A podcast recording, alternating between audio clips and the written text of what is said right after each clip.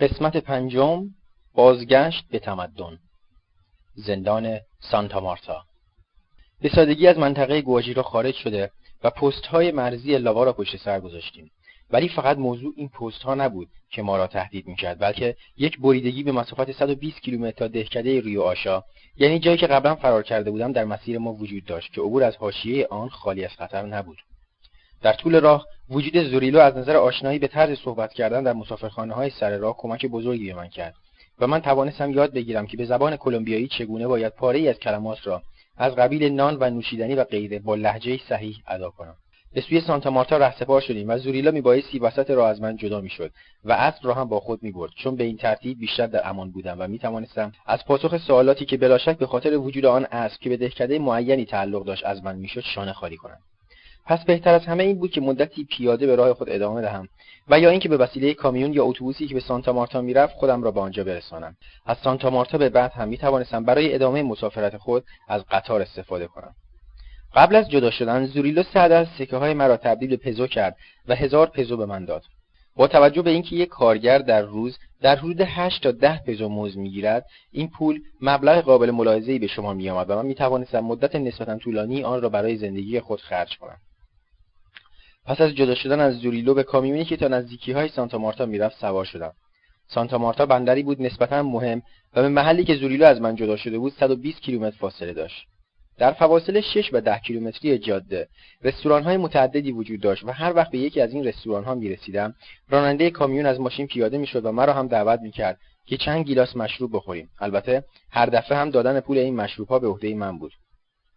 او پس از اینکه در هر یک از رستوران ها حداقل 5 یا 6 گیلاس الکل سنتی خورد حسابی مست کرد تا جایی که بعد از 50 کیلومتر جاده را اشتباه کرد و داخل یک راه باریک پر از گل شد.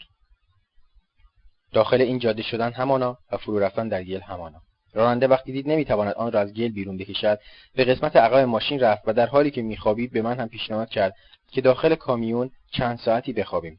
نمی‌دانستم چه کار کنم. چون هنوز تا سانتامرتا حدود چهل کیلومتر فاصله داشتیم و ضمنا می‌دانستم که همراه این مرد بودن این حسن را دارد که به هر جا می‌رسم سوال پیچم نمی‌کنند. از طرف دیگر هر قدر هم که به پای پیاده تون می‌رفتم باز هم نمی‌توانستم زودتر از کامیون ولو با این های پشت سرم به مقصد برسم. نزدیکی های صبح بود که تصمیم گرفتم اندکی بخوابم ولی هنوز چشمم گرم نشده بود که دیدم یک نفر مرا بیدار کرد. جریان از این قرار بود که یک گاری دو اسبه از راه می‌رسد و عرابیچی وقتی می‌بیند کامیون راه او را بسته راننده را بیدار می‌کند و متاسفانه چون من داخل کابین خوابیده بودم او به جای راننده مرا بیدار می‌کند. آفتاب طلوع کرده و ساعت هفت صبح را نشان می‌دهد. مجبور شدم راننده اصلی کامیون را از خواب بیدار کنم و او وقتی چشمان خود را گشود ناگهان مثل کسی که موقعیت اصلی خود را درست نمی‌داند از جا پرید و به اطراف خود نگریست و سپس با عرابه چی به صحبت کردن پرداخت. درون آن عرابه دو نفر راهبه با کلاههای سگوش خود کنار عرابه چی و سه دختر کوچک نیز در قسمت عقب گاری نشسته بودند. وقتی پس از چند بار امتحان معلوم شد که کامیون به این سادگی ها از درون گل بیرون نخواهد آمد تصمیم گرفتیم که در این مسافت 20 متر علفها و ساقه های نیشکر داخل بیشه را قطع کنیم تا عرابه بتواند به راه خود ادامه دهد. بلا فاصله همه در حالی که هر یک از آنها تبری به دست داشتند به جان ساقه های نیشگر و سایر علف های بلند افتادند. من هم به نوبه خود در این کار به آنها کمک کردم و دو ساعت بعد جاده آماده گردید. راهبه ها پس از اینکه به خاطر کمکی که به آنها کرده بودم از من تشکر کردند از من مقصدم را پرسیدم و در جواب آنها گفتم سانتا مارتا. ولی این راه شما رو به اونجا نمیرسونه. بهتره با ما بیایی تا شما رو به 8 کیلومتری سانتا مارتا برسونیم. نمی‌توانستم پیشنهاد آنها را رد کنم. و از طرف دیگر می‌خواستم به آنها بگویم که بهتر است نزد راننده کامیون بمانم و به او کمک بکنم. ولی چون صحبت کردن به زبان آنها برایم خالی از اشکال نبود برای فرار از این دردسر فقط در جواب آنها گفتم گراتسیا و به این ترتیب چند لحظه بعد به اتفاق آن سه نفر دختر کوچک در قسمت عقب عرابه قرار گرفتند و در حالی که آن دو نفر راهبه نیز در قسمت جلو و بر روی نیمکتی کنار عرابه چی نشسته بودند عرابه به راه افتاد. عرابه به سرعت جاده را پیمود و ما توانستیم 6 کیلومتر راهی را که راننده کامیون اشتباه طی کرده بود در مدت کوتاهی طی نماییم و نزدیک ظهر بود که برای نهار خوردن در مقابل یک رستوران توقف کردیم و به محض پیاده شدن چی به اتفاق آن سه نفر دختر کوچک پشت یک میز و من نیز با آن دو راهبه پشت میز مجاور قرار گرفتیم. سن آنها در حدود 25 تا 30 سال بود و پوست بدنشان بی نهایت سفید بود. یکی از آن دو نفر اسپانیایی و دیگری نیز اهل ایرلند بود.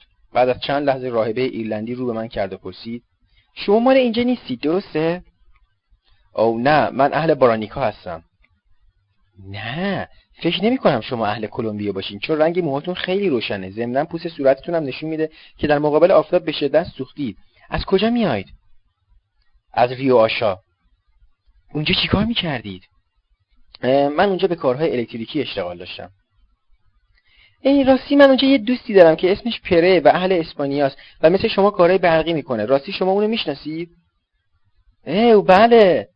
خب از این موضوع خیلی خوشحالم. پس از صرف نهار آن دو نفر از جا برخواستند و دستهایشان را بشویند. بعد از چند لحظه راهبه هلندی برگشت و در حالی که به صورت من خیره شده بود به زبان فرانسه گفت من اسرار شما رو پیش دیگران فاش نخواهم کرد. ولی بد نیست بدونید که دوست من اظهار می‌کنه عکس شما رو در یکی از روزنامه‌ها دیده و شما همون مرد فرانسوی هستی که از زندان ریو آشا فرار کردید. درسته؟ دیدم این کار فایده ندارد. ولذا گفتم بله خواهر درسته. ولی از شما خواهش می‌کنم منو لو ندید. من پسر بدی نیستم. ضمنا خدا رو هم خیلی دوست دارم و به اون احترام می‌گذارم. وقتی راهبه اسپانیایی برگشت آن دو نفر چند لحظه با هم دیگر صحبت کردم ولی من نتوانستم غیر از کلمه بله چیزی از میان گفتههایشان درک کنم و آنها بعد از اینکه چند لحظه به فکر فرو رفتند مجددا به سراغ مستراح رفتند. وقتی تنها ماندم با خود گفتم بهتر از هرچه زودتر تصمیم خود را بگیرم چون هنوز نمی‌دانستم که باید فرار کنم یا همونجا بمانم. ولی وقتی درست فکر کردم دیدم فرار در این ناحیه کار مشکلی است چون می‌توانم فورا جاده را کنترل کنم و مرا دستگیر نمایند پس بهتر بود که برای اولین بار در زندگی خودم را به دست سرنوشت بسپارم. بعد از چند دقیقه آن دو در حالی که لبخندی بر روی لبانشان دیده می‌شد نزد من برگشتند و راهبه ایرلندی اسم من را پرسید. آنریک. خیلی خوب آنریک. شما به همراه ما به ای که در 8 کیلومتری سانتا مارتا قرار داره خواهید اومد. تا وقتی که نزد ما هستید هرگز حراسی به دل خود راه ندید و وقتی هم که به مقصد رسیدیم خیال خواهند کرد که شما یکی از کارگران صومعه هستید. آن دو راهبه پول غذای همه را پرداخت کردند و من قبل از رفتن یک کارتون سیگار که حاوی دوازده بسته بود با یک فندک خریداری نمودم. در طول راه آن دو حتی یک کلمه با من حرف نزدند و من هم که درست نمی‌توانستم جملات اسپانیایی را ادا کنم از این موضوع احساس خوشحالی کردم. وقتی بعد از ظهر داشت با اتمام می‌رسید عرابه در مقابل یک رستوران بزرگ توقف کرد و من ناگهان چشمم به اتوبوسی افتاد که بر روی آن نوشته شده بود ریو آشا سانتا مارتا. بی اختیار حوض کردم سوار این اتوبوس بشوم و هنگامی که این موضوع را با راهبه هلندی در میان گذاشتم او گفت این کار خیلی خطرناکیه. چون در طول راه دو تا پاسگاه پلیس وجود داره که از مسافرین اتوبوس‌ها کارت شناسایی می‌خوان. ولی این موضوع در عرابه ما هرگز اتفاق نخواهد افتاد. به خاطر این حرف از او تشکر کردم و با این عمل استرابی که پس از شناخته شدن به وسیله آن دو در من به وجود آمده بود کاملا از بین رفت و من برعکس ملاقات با آنها را به فال نیک گرفتم. هوا کم کم رو به تاریکی مینهاد که اولین پاسگاه پلیس را دیدیم. اتوبوسی که عازم سانتا مارتا بود متوقف شده بود و پلیس تمام مسافرین را یکی پس از دیگری مورد بازرسی قرار می‌داد. در حالی که به پشت دراز کشیده بودم کلاه حسیری را بر روی صورتم نهادم و تظاهر به خواب کردم. تصادفا یکی از دخترها که سنش در حدود هشت سال بود سرش را بر روی شانههایم قرار داد و حقیقتا به خواب رفته بود. عرابه چی؟ عرابه را درست بین اتوبوس و پاسگاه پلیس متوقف کرد و آنگاه راهبه اسپانیایی گفت حالتون چطوره؟ خیلی خوب خواهر. از این موضوع خوشحالم. خب بچه ها راه بیفتیم. پس از گفتن این جمله عرابه چی؟ عرابه را به حرکت درآورد ما مجددا به راه خود ادامه دادیم. نزدیکی های ساعت شش بعد از ظهر به پاسگاه دوم رسیدیم. اتوبوس ها در دو طرف جاده پشت سر هم توقف کرده بودند و افراد پلیس تمام چمدان های مسافرین را باز کرده و به دقت مشغول بازرسی محتویات آن بودند.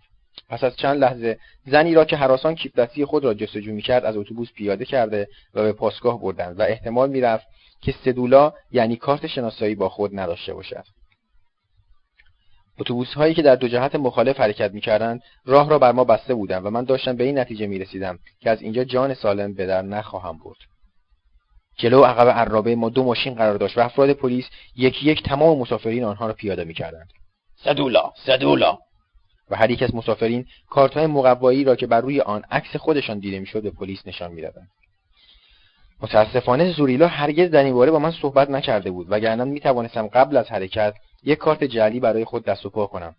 با خود گفتم اگر از اینجا نجات پیدا کنم همه چیز خود را خواهم بخشید.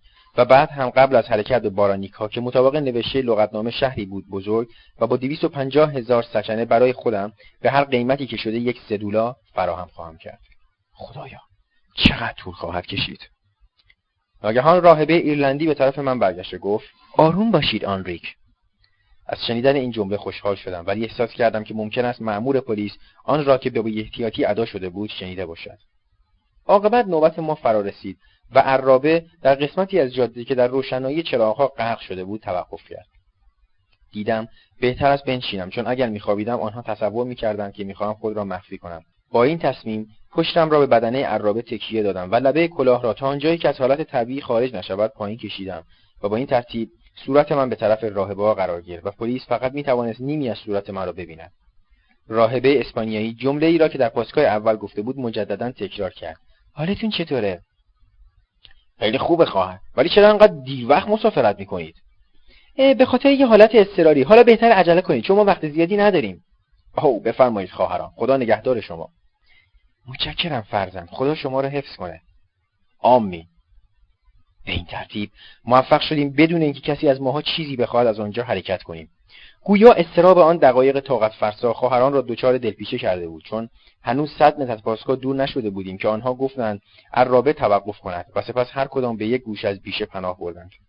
سیگاری آتش زدم و مشغول کشیدن آن شدم و هنگامی که خواهر ایرلندی سوار عرابه شد گفتم متشکرم خواهر. او در جواب من گفت خواهش می‌کنم ولی کافیه بدونید به قدری ناراحتی کشیدیم که وضع معدهمون مختل شد.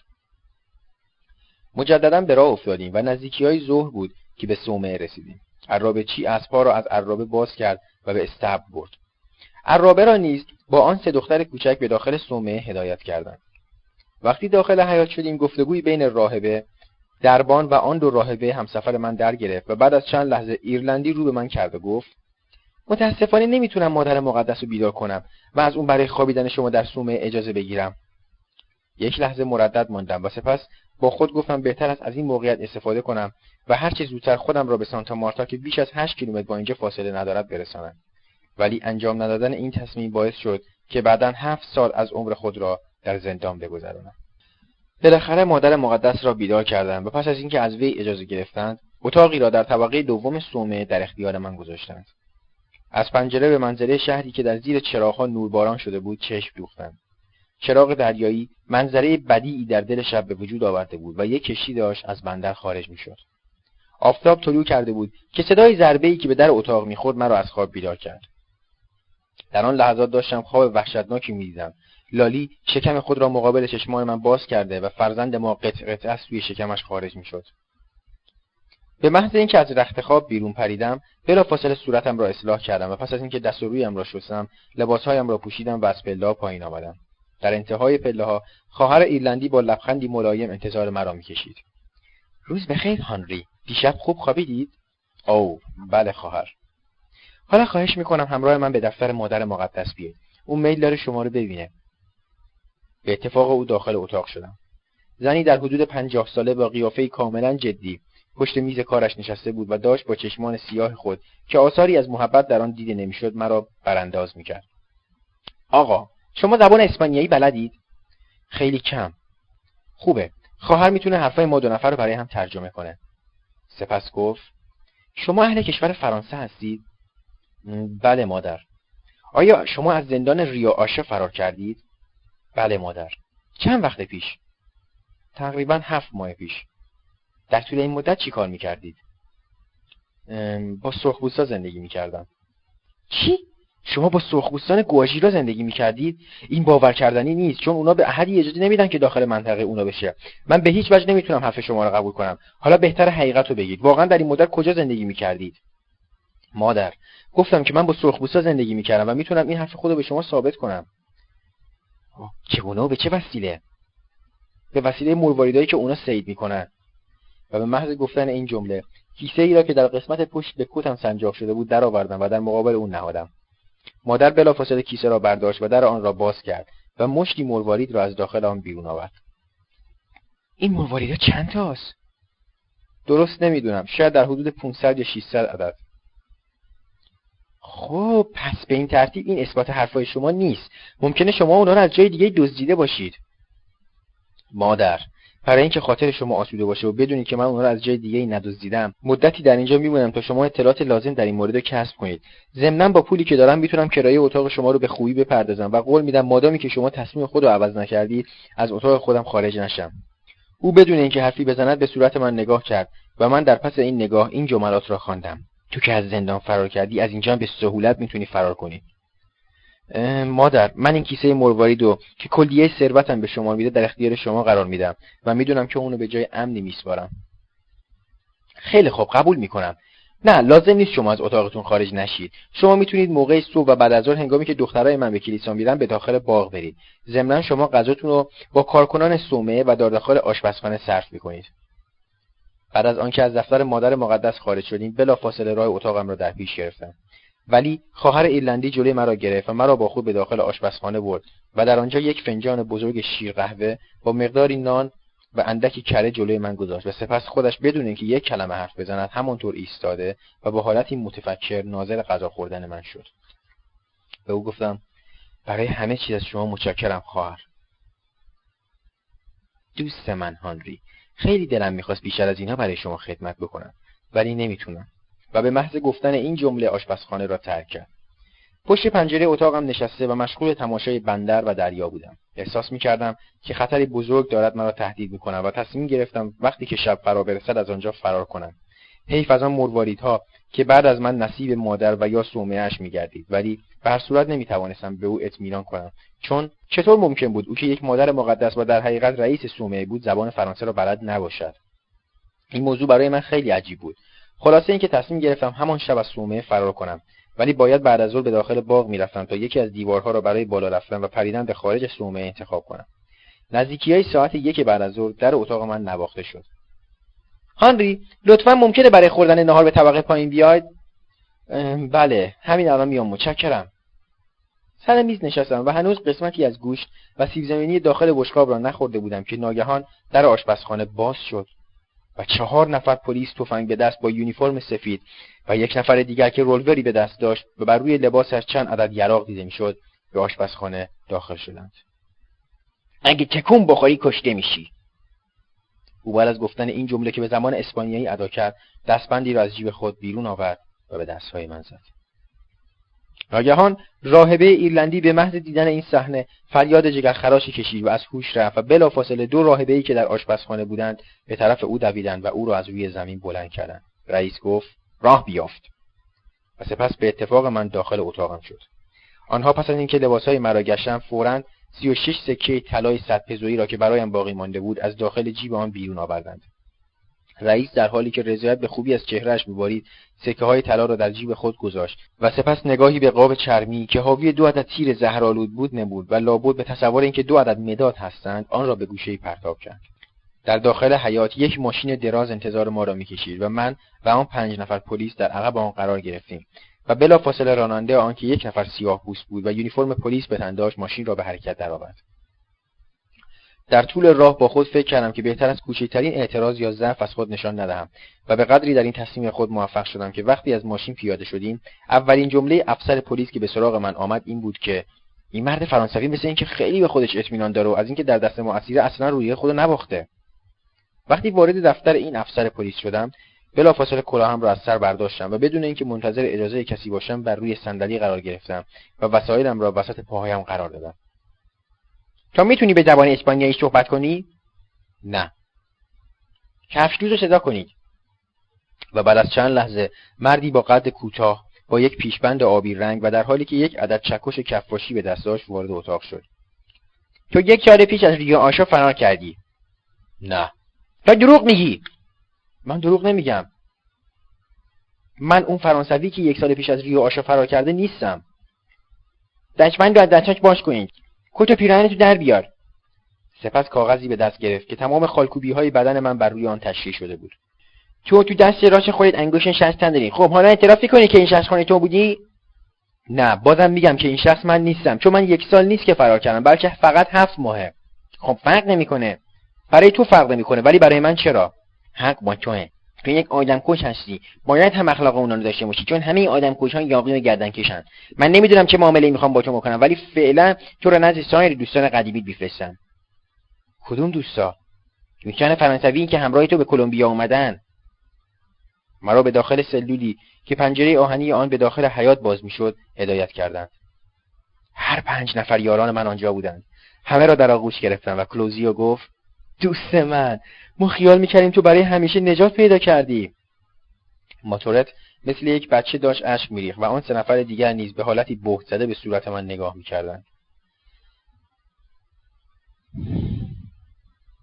دیدن آنها نیروی تازه به من بخشیده بود. همگی گفتند خب برامون تعریف کن. من بعدا این کارو می‌کنم. بهتره حالا شما تعریف کنین. ما خب ما سه ماهی که اینجاییم. به آنها گفتم رفتارشون با شما خوب بوده؟ نه خوب نه بد. منتظریم که ما رو به بارانیکا منتقل کنم مثل اینکه می‌خوان اونجا ما رو تحویل مقامات فرانسوی بدن. به او گفتم عجب پوفیوزایی در مورد فرار چی؟ پاپی نرسیده بازم به فکر فرار افتادی؟ جواب دادم. تو فکر می‌کنی من به این زودی تسلیم میشم؟ راستی خوب مراقبتون هستن؟ کلوزیو گفت. روزها زیاد نه ولی شبا چند نفر نگهبان مواظب اونن. چند نفر میشن؟ ای یه سه نفری هستن. به او گفتم ها چطوره؟ آه خوبه حتی دیگه نمیلنگم. خیلی خوب. تمام روز تو سلول میمونی؟ نه. هر روز دو ساعت صبح و سه ساعت بعد از ظهر تو حیات راه میریم و از آفتاب استفاده می‌کنیم. به نظر میاد خیلی آدمای خطرناکی باشن. کلوزیو بعد از ظهر هنگامی که در حیات مشغول قدم زدن و صحبت کردن با کلوزیو بودن مرا صدا زدن به دنبال پلیس داخل همان اتاقی شدم که در آن صبح آن روز از من بازجویی کرده بودند. در آن اتاق فرمانده زندان به اتفاق مردی که صبح از من بازجویی کرده بود دیده می‌شد و صندلی نیز به وسیله مردی با پوست تیره مایل به سیاه اشغال شده بود. به نظر می رسید که این مرد از پدر و مادری سرخپوست و سیاهپوست به وجود آمده باشد ولی موهای سیاه و مجعدش بیشتر او را به طرف سیاهپوستان متمایل می‌کرد. او نزدیک پنجاه سال سن داشت و از چشمان سیاهش شیطنت میبارید و بر روی لب فوقانیش یک سیبیل خیلی کوتاه دیده می‌شد. کروات نزده بود و چند عدد از دکمه های پیراهنش باز مانده بود. در قسمت چای پیراهنش نیز نوارهایی به رنگ قرمز و سبز که لابد نشانهای افتخار بودند به چشم میخوردند. غیر از آنها یک نفر دیگر نیز در اتاق حضور داشت و آن مرد کفاش بود. فرانسوی تو بعد از هفت ماه تمام که از زندان فرار کردی مجددا گیر افتادی. بگو ببینم در این مدت چیکار می‌کردی؟ بین سرخپوستهای گواژی به سر میبردم. سعی نکن سر من کلام بذاری وگرنه حسابی تو رو ادب می‌کنم. من حقیقت رو گفتم. اینا هرگز کسی رو بین خودشون راه نمیدن و امسال 25 نفر از نگهبانان ساحل رو به قتل رسوندن. نه اینطور نیست چون نگهبانان ساحل و قاچاقچیا کشتن نه سرخپوستا. از کجا می‌دونی؟ من هفت ماه تمام اونجا زندگی کردم و در این مدت حتی یک بارم نشد که اونا از منطقه خودشون خارج بشن. خیلی خوب. شاید این حرف درست باشه. ولی بگو ببینم این سکه های طلای شرطجویی از کجا آوردی؟ اینا مال خودمه. رئیس قبیله‌ای که تو کوه زندگی می‌کنم و اسمش جاستو بود اونا رو به من داد. چطور ممکنه یک نفر سرخپوست این همه سکه طلا داشته باشه و اونها رو به شخص دیگه ای بده؟ خب آقای رئیس آیا قبل از من شما راجع به دزدیده شدن سکه های طلای سرپزویی چیزی شنیدین؟ درسته. در آمان دزدیان چنین چیزی وجود نداره ولی این دلیل نمیشه ما موضوع تحقیق نکنیم. بهتر چون به نفع من تمام میشه. شوی. تو اولا یک جرم بزرگ مرتکب شدی و اونم فرار کردن از زندان ریو آشاست دوما که جرم دومت مهمتر از اولیه فرار دادن آنتونیو از همین زندان. چون ما تصمیم گرفتیم اونو به خاطر قتل تعداد زیادی از نگهبانا تیرباران کنیم. و حالا تازه فهمیدیم که تو خودت یک زندانی محکوم به حبس ابد هستی و از زندان فرانسه فرار کردی. تو یک آدمکش خطرناکی هستی و من مجبور هستم تو را از دوستانت جدا کنم. و تا روزی که در اینجا به سر می‌بری به داخل یک سلول انفرادی بندازم. تا نتونی فرار کنی. ضمنا سکهات نیز نزد من باقی میمونه و در صورتی که معلوم گرده مال مسروقی نیست مجددا به خود تو عودت داده میشه. از اتاق خارج شدم و از پله پایین رفتم. پس از پایین رفتن از 25 پله به داخل راهروی نیمه تاریک رسیدم که در دو طرف آن سلولهایی مثل قفس دیده می‌شد. در یکی از قفسها را باز کردم و مرا به داخل آن فرستادند وقتی در سلول بسته شد بوی گندی به مشامم رسید و ناگهان چند نفر زندانی که درون سلول مجاور بودند از هر طرف مرا صدا زدند. فرانسوی فرانسوی. مگه چیکار کردی که تو رو به اینجا آوردم؟ می‌دونی که این سلول ها به سلول های مرگ معروفند یکی از آنها به صدای بلندی گفت حرف شید بذار خودش حرف بزنه. آره من فرانسوی و حالا به خاطر اینکه از زندان ریو آشا فرار کردم تو این سلول گرفتار شدم. خوشبختانه آنها این جملات را که به زبان اسپانیایی بیان می‌کردم به خوبی فهمیدند فرانسوی گوش کن. ته سلول یه تخت پاره قرار گرفته که هر وقت خواستی می‌تونی روش بخوابی. سمت راست یه جعبه پر از آب گذاشته شده. ولی کاری کن که بیخودی حرومش نکنی چون هر روز صبح مقدار کمی از اول بهت میدن و دیگه نمی‌تونی بیشتر از اون ازشون بخوای. دست چپ هم یه سطح هستش که در واقع مستراحه. سعی کن در اونو با کتت بپوشونی چون اینجوری بوش کمتره. ما همه این کارو می‌کنیم. به نرده ها نزدیک شدم تا قیافه آنها را ببینم. روبروی من دو نفر صورتهای خود را به میله های سلول خود چسبانیده و پاهایشان را از لای میله ها بیرون آورده بودند و من فقط می توانستم صورت این دو نفر را ببینم یکی از آنها مردی بود سرخبوس و شباهت زیادی به اسپانیایی داشت و دیگری پسری بود جوان و خوش قیافه که در حقیقت یک سیاه پوست بود ولی رنگ بدنش نسبت به پوستهای معمولی خیلی روشنتر مینمود این جوان سیاه پوست به من گفت که هر وقت در دریا جزرومت می شود آب تا شکم انسان در سلول ها بالا می آید. خاطر نشان کرد که بهتر است سعی نکنم موشهای سلول را بگیرند چون آدم را به شدت گاز می‌گیرند. از او پرسیدم چند وقته که تو این سیاه چالی دو ماه. سایرین چی؟ هیچ کدوم بیشتر از سه ماه نیست که اینجا هستم ولی تا حالا نشده کسی سه ماه تو این سیاهچال بمونه و بعد اون نکشنش. پس بیشتر از همه کی اینجا مونده؟ مردی که هشت ماه اینجاه و پاهاش قدرت نداره که بتونه سر پا بیسته من حتم دارم موقعی که جزومت به اصلی شروع بشه چون نمی‌تونه از جاش بلند بشه غرق میشه.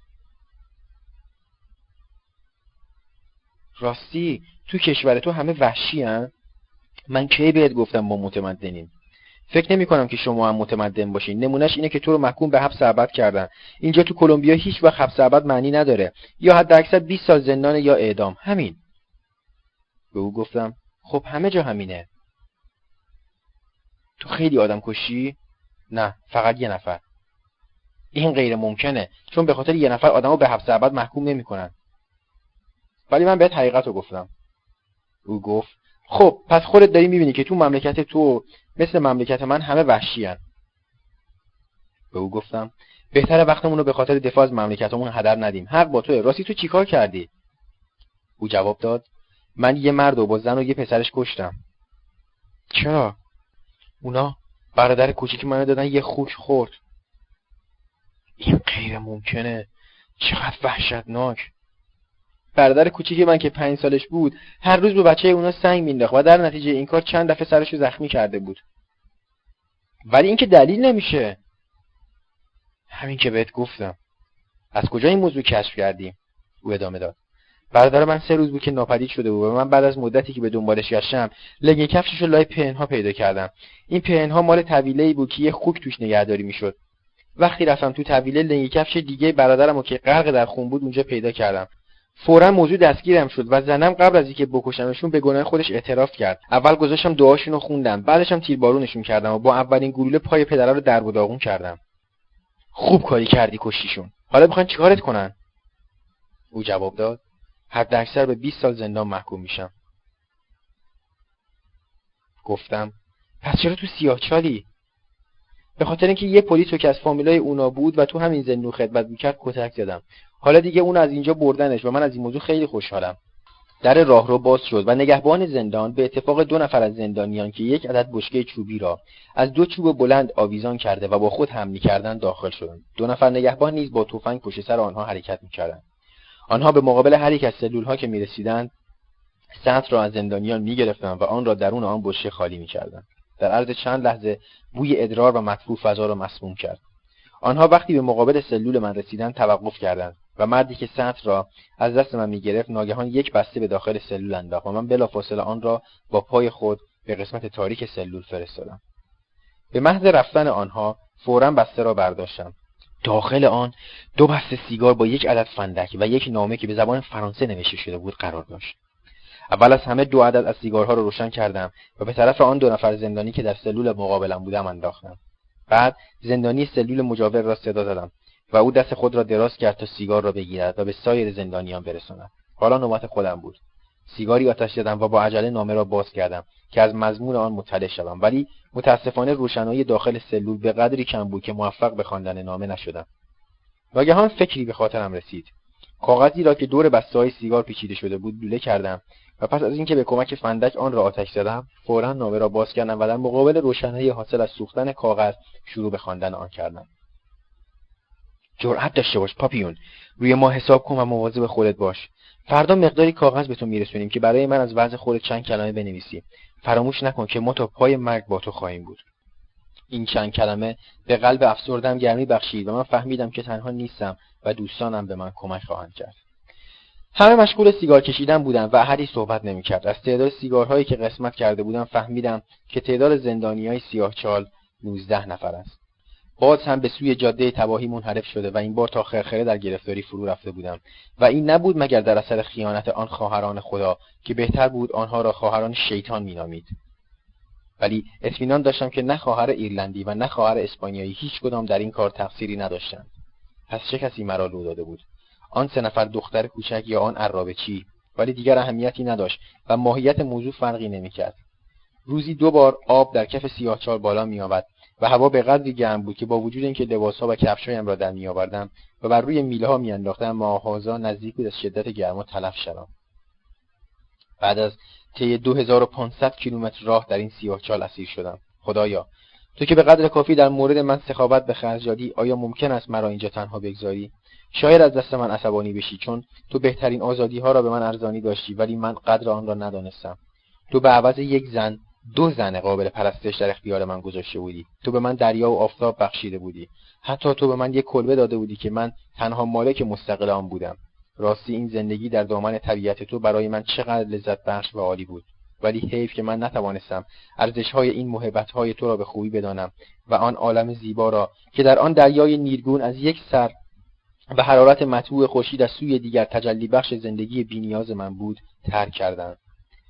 آن هم به قصد حرکت به سوی دنیایی که در آن هیچ کس ارزش نزدیک شدن به من را ندارد. به سوی مردمی که حتی به خود زحمت نمی‌دهند تا این باقی مانده وجودی را که در گرداب بدبختی فرو رفته است نجات بدهند. به سوی کسانی که مرا به سوی ناامیدی مطلق میرانند و تصمیم دارند به هر صورتی برایشان میسر است مرا نیست و نابود سازند. اگر آن دوازده نفر احمق اعضای هیئت منصفه یا آن پلن بیشرف دادستان و افراد پلیس که در ماجرای محکومیت من هر یک برای خود سهمی داشتن از خبر دستگیری مجدد من مطلع شوند قاه قاه خواهند خندید. چون بالاخره این خبر در روزنامه ها درد شده و در تمام فرانسه پخش خواهد شد. ولی در هر صورت من به آنها و تمام دنیا ثابت خواهد کرد که یک انسان معمولی و یک مرد بیگناه هستم. مشغول کشیدن سیگار بودم. آب کم کم در ته سلول بالا می آمد و به قوزه پاهایم رسید. گفتم هی مرد سیاه بگو ببینم تا چه مدتی آب توی سیاهچال باقی میمونه. او جواب داد بستگی به قدرت جزرومت داره. یک ساعت و شاید هم دو ساعت بیشتر طول نکشه. ناگهان فریادی از سینه تمام زندانیان بیرون آمد که می‌گفتند آمد! سطح آب کم کم بالا آمد. چشمم به آن مرد دورگه و جوان سیاه پوست افتاد که از دو میله گرفته و پاهای خود را به داخل راهرو آویزان کرده بودند موش بزرگی بر روی آب مشغول دست و پا زدن بود و صدای مهیبی درون سیاه چال به وجود می آورد.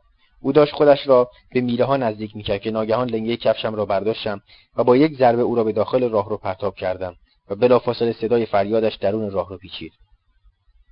مرد سیاهپوست گفت فرانسوی مثل اینکه از شکار اونا برات نمیاد ولی اگه بخوای همه اونا رو بکشی هنوز خیلی کار داری. بهتره که روی میله ها بری و ساکت همونجا بمونی.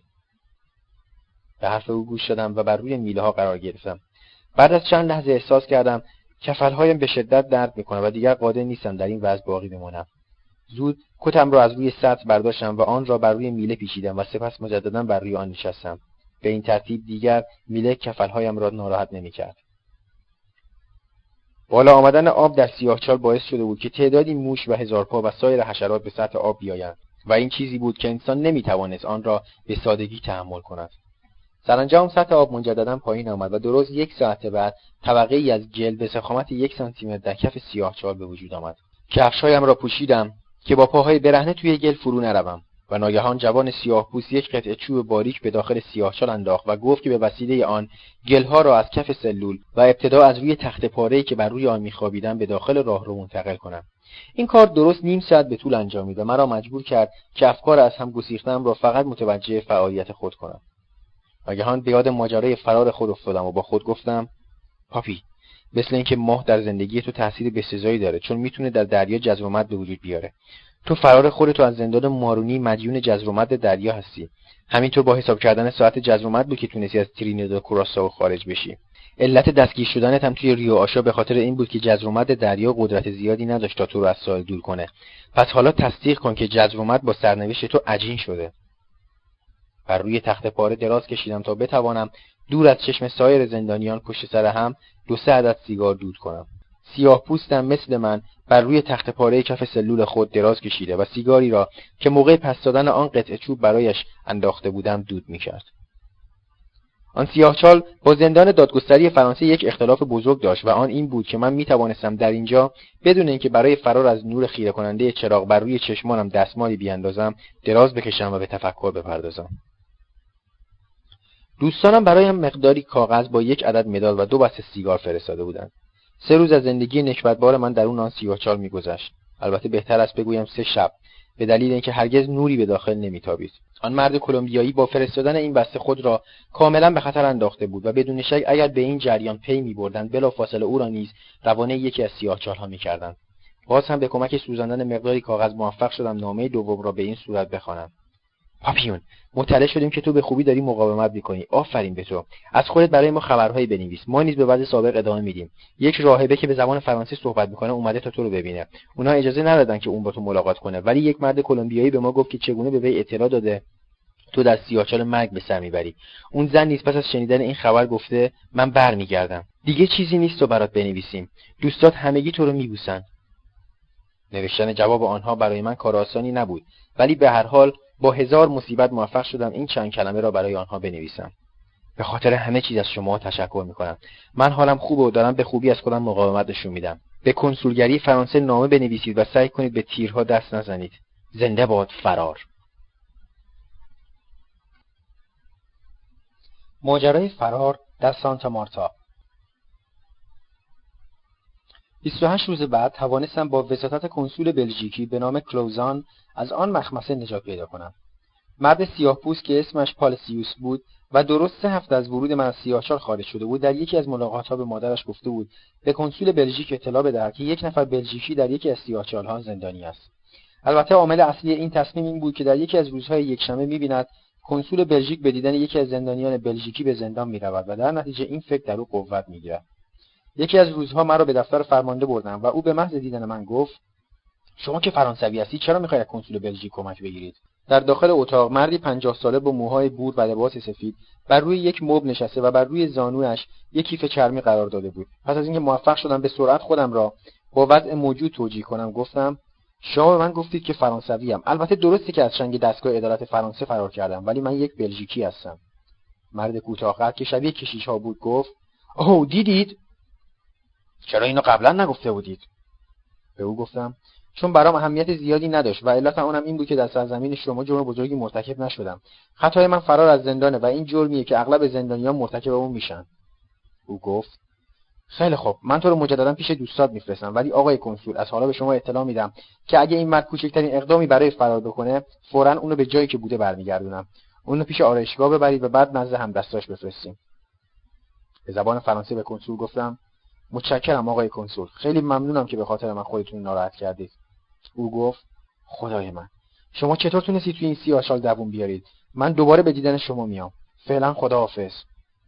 آرایشگر آنجا نبود. لذا بلافاصله مرا نزد دوستانم بردم آنها به محض دیدن من ترجم دهانشان باز بود و پشت سر هم این جملات را تکرار می‌کردم ولی این تو نیستی این غیر ممکنه. چطور این عوضی ها حاضر شدن تو رو همونطور که بودی از اونجا بیرون بیارن؟ حرف بزن یه چیزی بگو پاپی. تو کور شدی چرا پشت سرم چشاتو میبندی و باز می‌کنی؟ گفتم برای اینکه هنوز نتونستم به این نور عادت بکنم. این نور برای من خیلی زیاده و داره چشمامو که مدتی به تاریکی عادت کرده بود کور می‌کنه. بعد از گفتن این جمله بر روی زمین نشستم و چشمانم را به داخل سلول دوختم و گفتم اینجوری بهتره. کلوزیو گفت تنت بوی گن میده. من نمی‌تونم اینو باور کنم. لباسایم را از تنم درآوردم و به آنها دادم که نزدیک در سلول قرار بدهند. بر روی تمام بدنم لکه های قرمز رنگی به اندازه یک پونز که اثر نیش حشرات و جانورانی بود که هنگام جذب به سطح آب می آمدن دیده می‌شد. قیافم به قدری وحشتناک بود که آن پنج نفر دوستان زندانی من حتی نمی توانستند دیدن مرا تحمل کنند و هیچ کدام حرفی نمی‌زدند. کلوزیو پلیس زندان را صدا کرد و گفت که اگر سلمانی آنجا نیست لااقل در حیات آب برای شستن سر و صورتم پیدا می شود. ولی او نیز در جوابش گفت که بهتر است تا فرا رسیدن ساعت گردش در محوطه انتظار بکشیم. عاقبت این ساعت فرا رسید و من لخت مادرزاد داخل حیات شدم. کلوزیو نیز لباسهای مرا به داخل حیات آورد. به کمک موتورت چند بار پشت سر هم خودم را با آب و صابون سیاه رنگی شستم. ولی هرچه بیشتر صابون به تنم می‌زدند بیشتر چرک و کسافت از آن بیرون میآمد. سرانجام پس از چندین دفعه صابون زدن و شستن با آب احساس کردم که اندکی تمیز شدم. چند دقیقه در مقابل آفتاب ایستادم تا بدنم خشک شد و سپس لباسهایم را پوشیدم. آرایشگر آمد و وقتی خواست سرم را از ته بتراشد گفتم نه سرم و معمولی اصلاح کن ریشم هم بتراش بهت پول میدم. چقدر؟ یک پزو. کلوزیو گفت. اگه خوب سرش رو اصلاح کنی من دو پزو بهت میدم. پس از اینکه اصلاح کردم با آن سر شسته شده و لباس تمیز احساس کردم که دوباره زنده شدم. دوستانم دوباره مرا سوال پیش کردند. خب آب چقدر بالا می اومد موشها چی هزار پا گل خرچنگا کسافت توی سطرها و مردایی که از تو از سیاچال بیرون می آوردن راستی اونا به طور طبیعی می بردن یا اینکه خودشون از حلق آویزون می‌کردن. نکنه پلیسا اونا رو می‌کشن. به قدری حرف زدن که احساس تشنگی شدیدی من دست داد. در حیات زندان یک نفر بساط قهوه داشت و من در عرض این سه ساعتی که آنجا بودیم در حدود ده فنجان قهوه غلیظ که با شکر خام آن را شیرین کرده بودم پشت سر هم خوردم. و اگر در آن لحظات از من میپرسیدم بهترین نعمت دنیا چیست باز هم در جواب آنها می‌گفتم قهوه.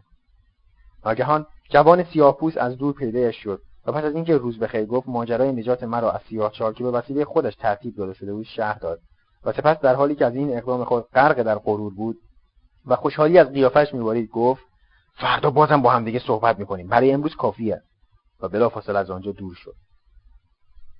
در مقایسه با آن سیاهچال دوستان در نظرم مثل یک قصر با شکوه و زیبا جلوه می‌کردند کلوزیو مرا وادار نمود بر روی ننویی که خریده بود دراز بکشم. خوردن خوابیدن بازی کردن با ورقهای اسپانیایی و صحبت کردن به این زبان با افراد پلیس و حتی با خودمان برای اینکه آن را بهتر یاد بگیریم تمام روز و قسمتی از ساعت شب ما را اشغال می‌کرد. چون برای ما خیلی مشکل بود که ساعت نه شب به رخت خواب برویم. ماجرای فرار از بیمارستان سن لوران مثل پرده سینما از مقابل دیدگانم عبور می‌کرد. و سرانجام به سانتا مارتا ختم می‌شد. ولی به هر قیمتی می‌شد باید این ماجرا را ادامه می‌دادم و آن را تکمیل می‌کردم. تیرهای زهرآلود خود را به انضمام دو عدد برگ کوکائین که یکی از آنها کاملا خوش شده و دیگری نیز در شرف خوش شدن بود مجددا به دست آوردم و در جواب دوستانم که مرا به صورت یک احمق نگاه می‌کردند می‌گفتم که کوکائین از این برگها تهیه می‌شود. تو داری ما رو دست میندازی پاپی. بیا بیا اون رو بچش. آه راست میگی. اون لب و دهن رو بیهست می‌کنه. اونا اینجا میفروشن؟ نمی‌دونم. راستی کروزیو تو چطوری می‌تونی بعضی وقتا پولاتو رو کنی؟ خب من پولامو تو ریاشا تبدیل کردم و حالا جلوی همه اونا رو خرج می‌کنم. به او گفتم من 36 سکه طلا دارم که هر کدوم 300 پزو میارزه. اونا پیش فرمانده زندون توی یکی از این روزا این موضوع حلش می‌کنم. اونا دارن از گشنگی میمیرن. بهتره باهاشون معامله کنیم. آره بد فکری نیست.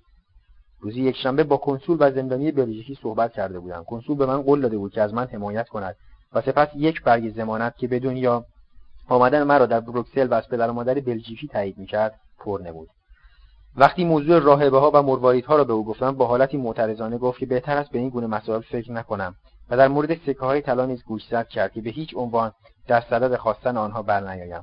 و سپس افزود شما می‌تونید در حضور من اونا رو مطالبه کنید چون اگه خوب فهمیده باشم شواهد زیادی دارید. بله. او ادامه داد. ولی بهتر فعلا از این مقاله صحبتی به میان نیارید. وگرنه ممکنه شما رو مجددا به داخل سیاهچال بندازن و حتی بعید نیست که شما رو بکشن. این سکه های طلا برخلاف اون که شما فکر می‌کنید هر کدوم در حدود 550 پزو ارزش دارن و در حقیقت مبلغ قابل ملاحظه‌ای رو تشکیل میدن. ولی انسان نباید به خاطر مادیات مورد وسوسه شیطون قرار بگیره. در مورد مرواریدا هم بهتره به من فرصت بدید تا در این باره فکر کنم. وقتی با آن سیاهپوست درباره فرار از زندان صحبت کردم پوست روشنش ناگهان به تیرگی گرایید. او گفت من بهت نصیحت می‌کنم که حتی فکرشو هم نکنی. اگه شکست بخوری مرگ در انتظارته. سعی کن تا رسیدن به جای دیگه مثل ترانکیا هیچ اقدامی نکنی. چون این کار در اینجا یه خودکشی و اگه نمی‌خوای کشته بشی پس بهتر آروم باشی. تو تموم کلمبیا یه سیاهچال هم وزیر اینجا گیر نمیاد. پس چرا می‌خوای خودتو به خطر بندازی؟ به او گفتم تو راست میگی. ولی چون دیوار اینجا زیاد بلند نیست فرار کردن آسونتره. او گفت رو من یکی حساب نکن. نه در مورد فرار نه در مورد کمک کردن به تو و حتی نه برای مشورت کردن. فرانسوی تو یه مرد عادی نیستی. تو اگه بخوای به این چیز تو سانتا مارتا فکر کنی رسما دیوونه میشی.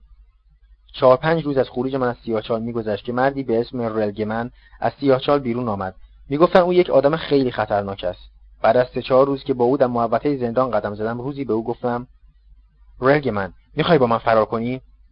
او مثل اینکه با یک شیطان روبرو شده باشد گفت اگه موفق نشدیم می‌دونی کجا برمیگردیم؟ نه متشکرم. من دلم می‌خواد مادرم رو بکشم ولی اونجا بر نگردم به این ترتیب من آخرین کلام خود را درباره فرار با آخرین نفر مطرح کردم و بعد از آن دیگر با احدی در این باره صحبت ننمودم. بعد از همان روز فرمانده زندان در حین عبور از محوطه ناگهان ایستاد و گفت چطوری؟ خوبم ولی اگه سه شما بهم بدین حالم خیلی بهتر میشه. چرا؟ چون می‌تونم پول یه وکیل رو بدم. دنبال من بیا. او مرا به دفتر خود برد و سیگاری برای من روشن کرد و سپس گفت تو خوب زمان اسپانیایی رو می‌فهمی و ضمنا می‌تونی به صحیح جواب دیگرون رو بدی اینطور نیست؟ بله. خب تو به من میگی که می‌خوای 26 سکه طلای خودتو به فروش برسونی درسته؟ نه 36 سکه طلای خودمو. ها بله بله. و می‌خوای با این پول یه وکیل بگیری. ولی ضمنا می‌دونی که غیر از من کسی از وجود این سکه خبر نداره؟ اتفاقا چرا؟ اون گروبان و پنج نفری که منو دستگیر کردن به انضمام فرمانده دوم که قبلا از شما اونا رو دید. ضمنا کنسولم جزو ایناست. آه خیلی خوب.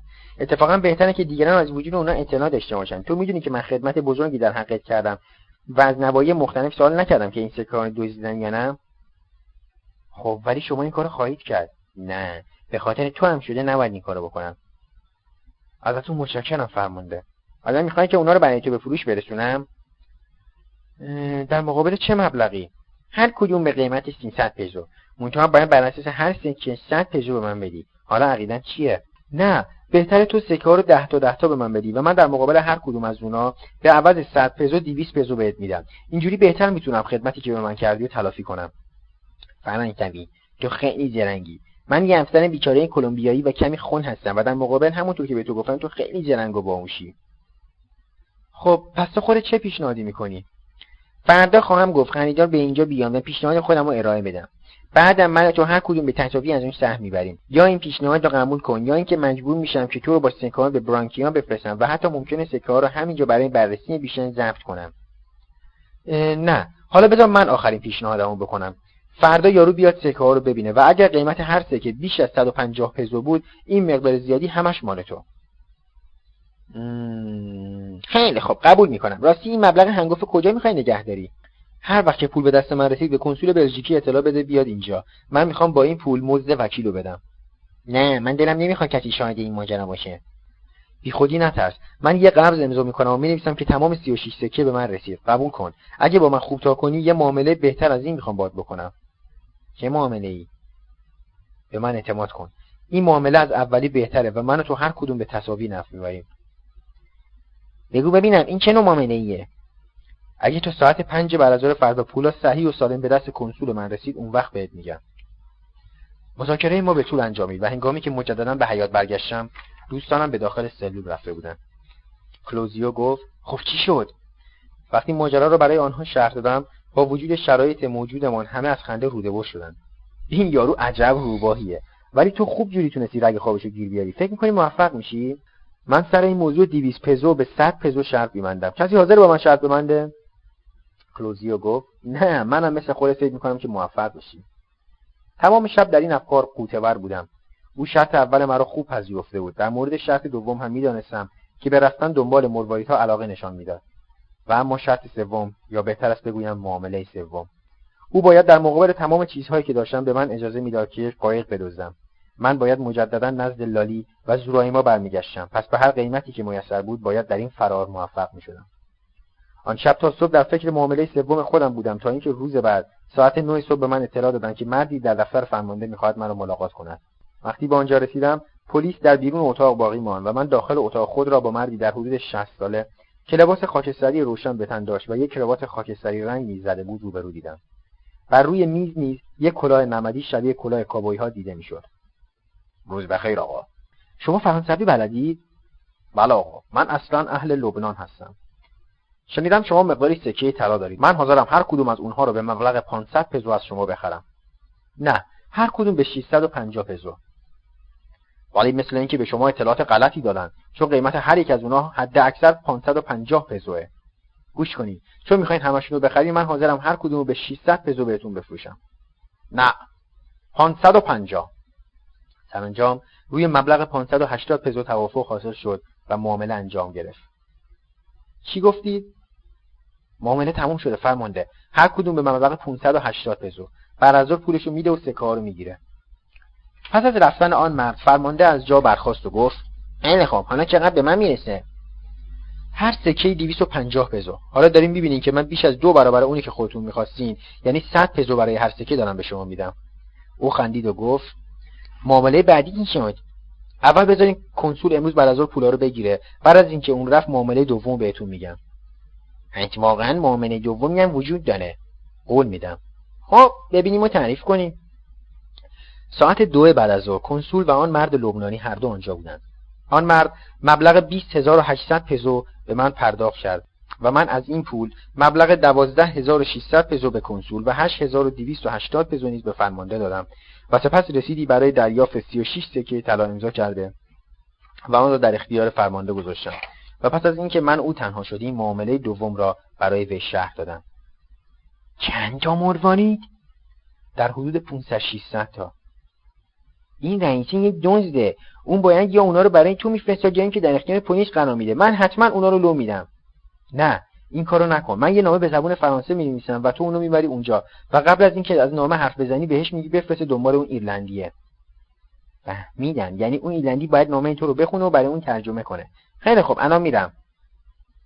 سب کن نامه رو بهت بدم. سپس لای در را باز کرد و با صدای بلندی گفت جوزه زود ماشین حاضر کن. به افراد پلیس هم بگو حاضر باشن. من همانجا در دفتر فرمانده نامه زیرا نوشتم. خانم رئیس سومه روزی که خداوند مرا نزد شما هدایت کرد پیش خود گفتم لابد این مبلغ دین مسیح به من کمک خواهد کرد و به قدری به شما اطمینان پیدا کردم که یک کیسه مروارید خود را به شما سپردم و قول دادم که هرگز بدون اجازه شما خانه خدا را ترک نکنم. ولی متاسفانه یک موجود پست مرا که به شما پناه آورده بودم به پلیس لو داد و آنها توانستند مرا در این خانه دستگیر کنند. امیدوارم که این انسان گستاخ و وقیح یکی از دختران خانه شما نبوده باشد و اگر بگویم من این موجود را خواهم بخشید صد درصد دروغ گفتم. برعکس من از خدای خود می‌خواهم که این شخص را به سزای عمل غیر انسانی خود برساند. حالا از شما خواهش می‌کنم که کیسه مروارید را تحویل فرمانده سزاریو بدهید و مطمئن باشید که او آن را در اختیار من خواهد گذاشت. ضمنا این نامه را از جانب من به منزله یک رسید تلقی کنید. صومعه در هشت کیلومتری سانتا مارتا قرار داشت. و به همین دلیل یک ساعت و نیم بعد ماشین برگشت و فرمانده یک نفر را به دنبال من فرستاد. بگیر به شما ببین درسته یا نه؟ آنها را شمردم ولی نه به خاطر اینکه ببینم تعدادشان درست است یا نه. چون خودم هم از تعداد واقعی آنها اطلاع نداشتم بلکه بیشتر به خاطر اینکه تعداد صحیح آنها را دانسته باشم. درسته؟ آره. کم که نیست ها؟ نه حالا تعریف کن ببینم. هنگامی که وارد شومه شدم خانم رئیس داشت در حیاط قدم می‌زد. در حالی که دو نفر پلیس کنار من ایستاده بودن به اون گفتم خانم رئیس به خاطر یه موضوعی که خودتون لابد حد زدید چیه؟ لازمه در حضور شما با خواهر ایلندی صحبت بکنم. خب پس اینکه خواهر ایلندی با تنی لرزان نامه رو برای اون خون او بدون اینکه چیزی بگه کشوی میجو باز کرد و به من گفت این کیسه همونطور دست نخورده اینجاست. خداوند کسی که این چنین جرم بزرگی در این مورد به این مرد روا داشت نبخشه. لطفا به اون بگی که ما همگی برای اون دعا می‌کنیم. همین.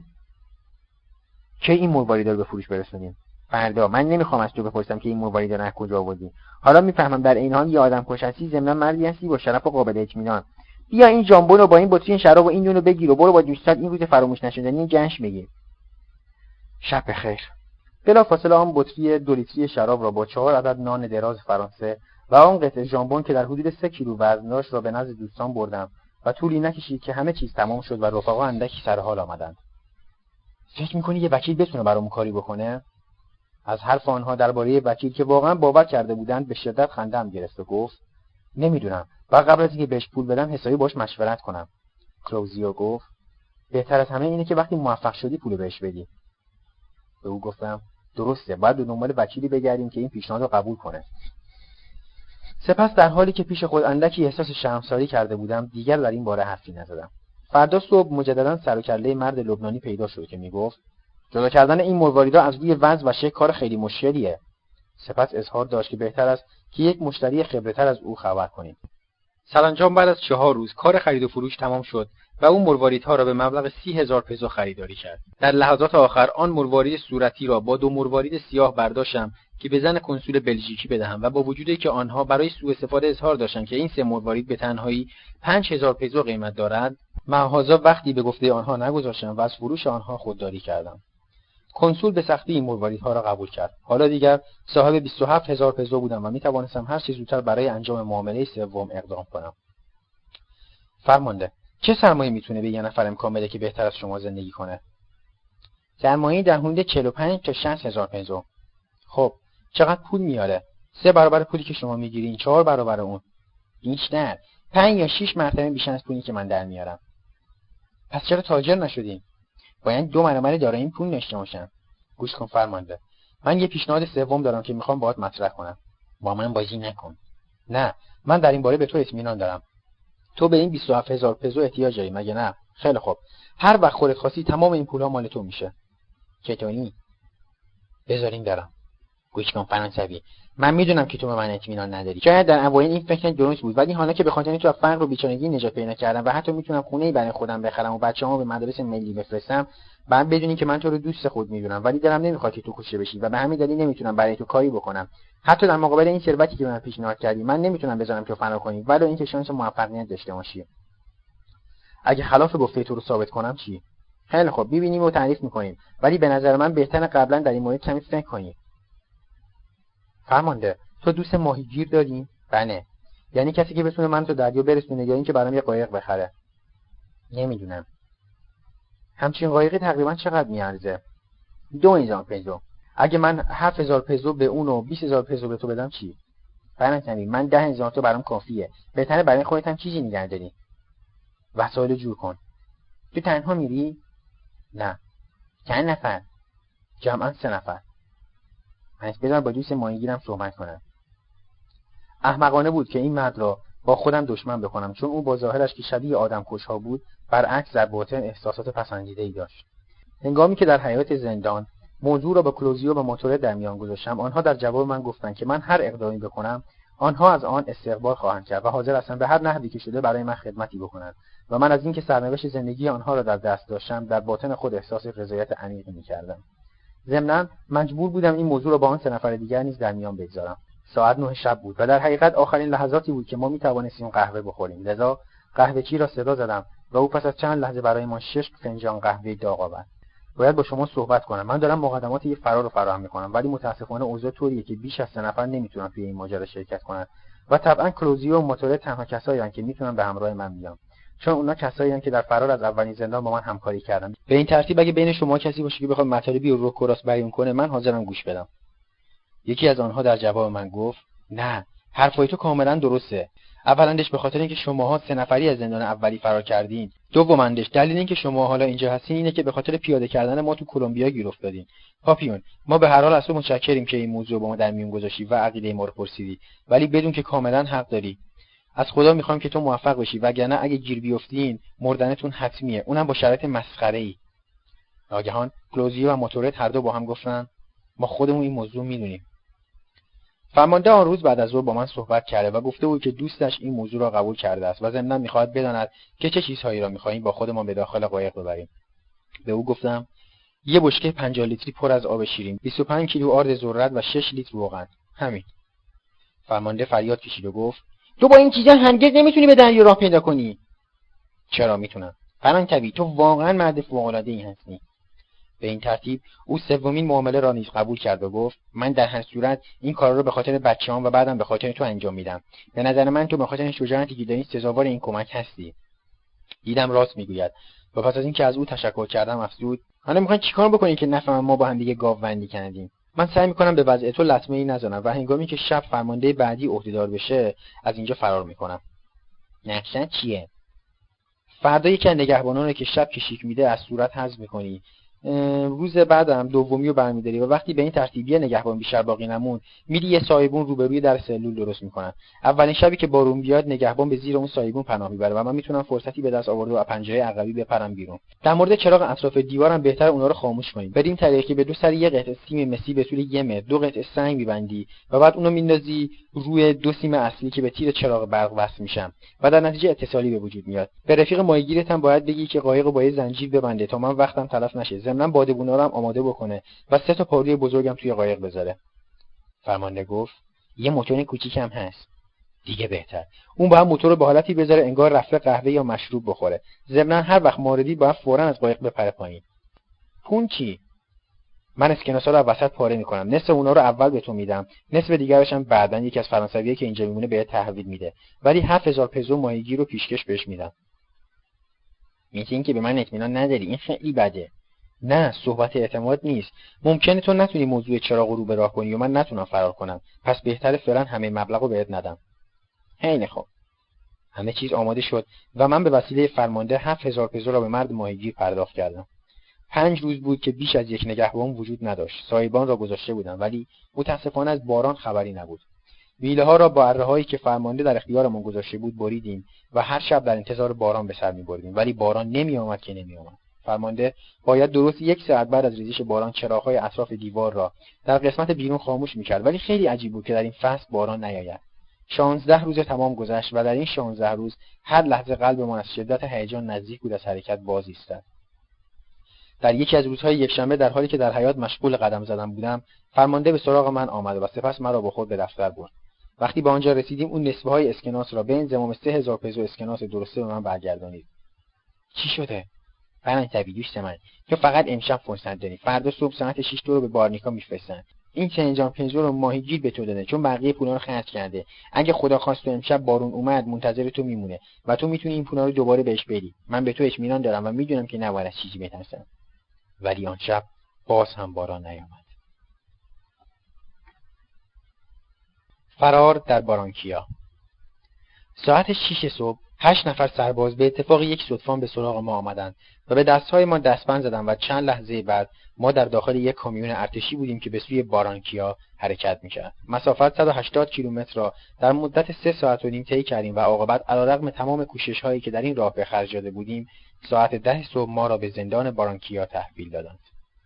رئیس زندان مردی بود به اسم دون گرگوریو اطراف این زندان را چهار دیوار بلند به ارتفاع بیش از هشت متر احاطه کرده بود و در وسط آن کلیسای کوچکی قرار داشت که اغلب به عنوان سالن ملاقات نیز مورد استفاده قرار می‌گرفت. ما را به داخل یک حیات وحشتناک هدایت کردند و بلافاصله به بازرسی بدنی پرداختند. در این بازرسی بدنی مبلغ 23 هزار پزو و آن تیرهای کوچک از پرده بیرون افتاد و من وظیفه خود دانستم که به رئیس زندان اطلاع بدهم این تیرها زهرآلود هستند. او به محض شنیدن این موضوع گفت این فرانسوی ها خودشون هم مثل همین تیرهای زهرآلودن. زندان بارانکیا برای ما وحشتناکترین زندان ها محسوب می‌شد.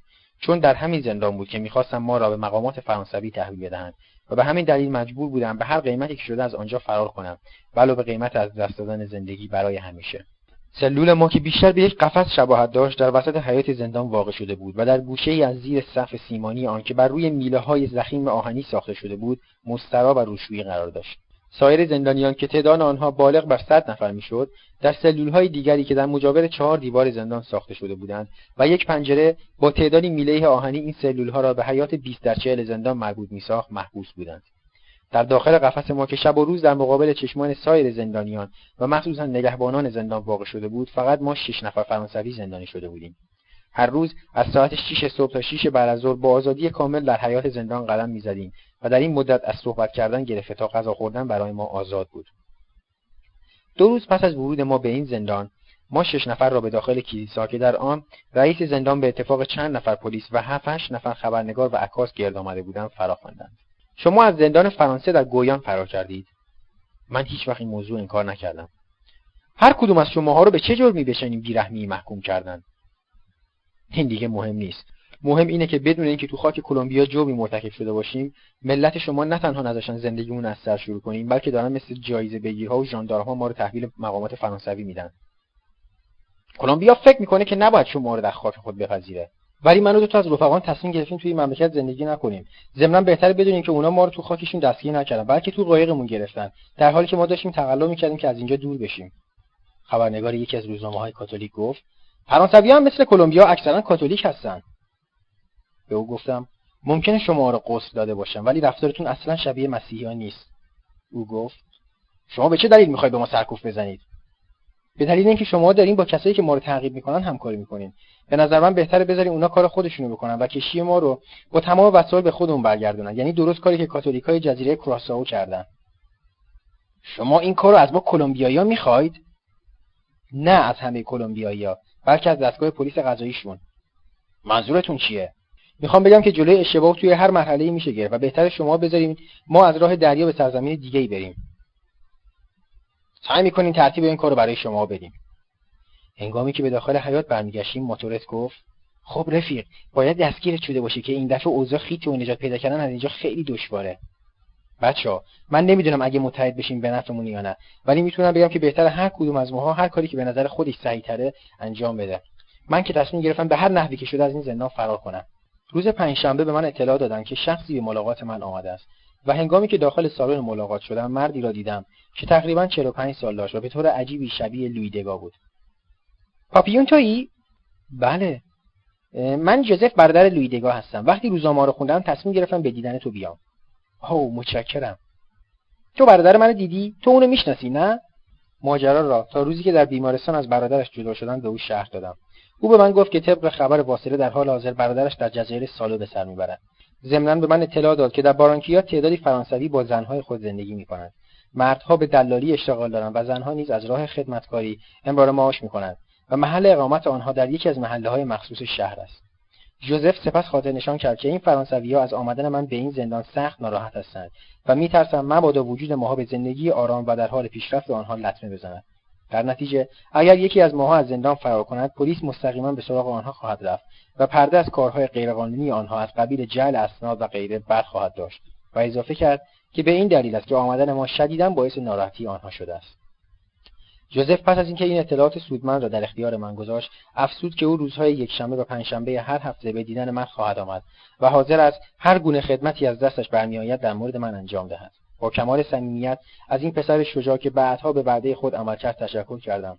و او هنگامی که از من خداحافظی می‌کرد گفت که مطابق نوشته روزنامه دولت فرانسه قبول کرده است به زودی ما را تحویل بگیرد. خب آقایون خیلی چیزی دارم که بهتون بگم. هر پنج نفر یک صدا گفتن چی؟ اولا باید بگم که دیگه خیال بافی فایده نداره. موضوع تسلیم ما به مقامات فرانسوی ترتیب داده شده. به همین زودی یک کشتی مخصوص از گویان فرانسه میاد که دوباره ما رو به همون جایی که قبلا بودیم برگردونه. بعدش می‌خوام بهتون بگم که وجود ما توی این شهر یه عده اراضی رو ناراحت کرده و پریشون می‌کنه. میترسن که اگه یکی از ماها فرار کنه به ضررشون تموم بشه. هر پنج نفر به تصور اینکه با آنها شوخی می‌کنم قاه قاه خندیدم و کلوزیو گفت آقا ممکن است شما خواهش کنم بذاری من فرار کنم؟ خنده کافیه.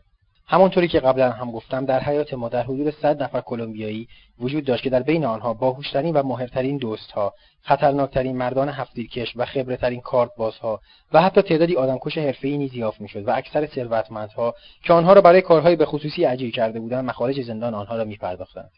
سعی کردم با چند نفر از آنها که به نظرم مناسب میآمدند تماس بگیرم و در نتیجه این تماس فهمیدم که آنها نیز مثل من پیوسته در فکر فرار به سر می‌برند. شبها تعدادی نورافکن قسمت بالای دیوارهای زندان را به شدت روشن میساخت و در هر گوشه آن یک برج نگهبانی که محل کشیک نگهبان بود دیده می‌شد.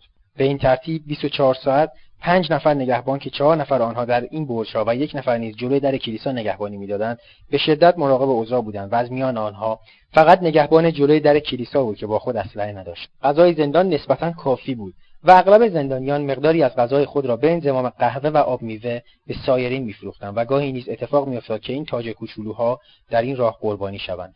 به این ترتیب که ناگهان یک نفر از پشت سر به آنها حمله می‌کرد و پس از اینکه با یک دستمال صورت آنها را میپوشانید تا از فریاد کشیدنشان جلوگیری کند به سرعت چاقویی را در پهلو و یا در گردنشان فرو می‌برد و پس از اینکه محتویات جیبشان را خالی می‌کرد با وارد کردن یک مش به پشت گردنشان مجددا دستمال را از روی صورتشان برمیداشت.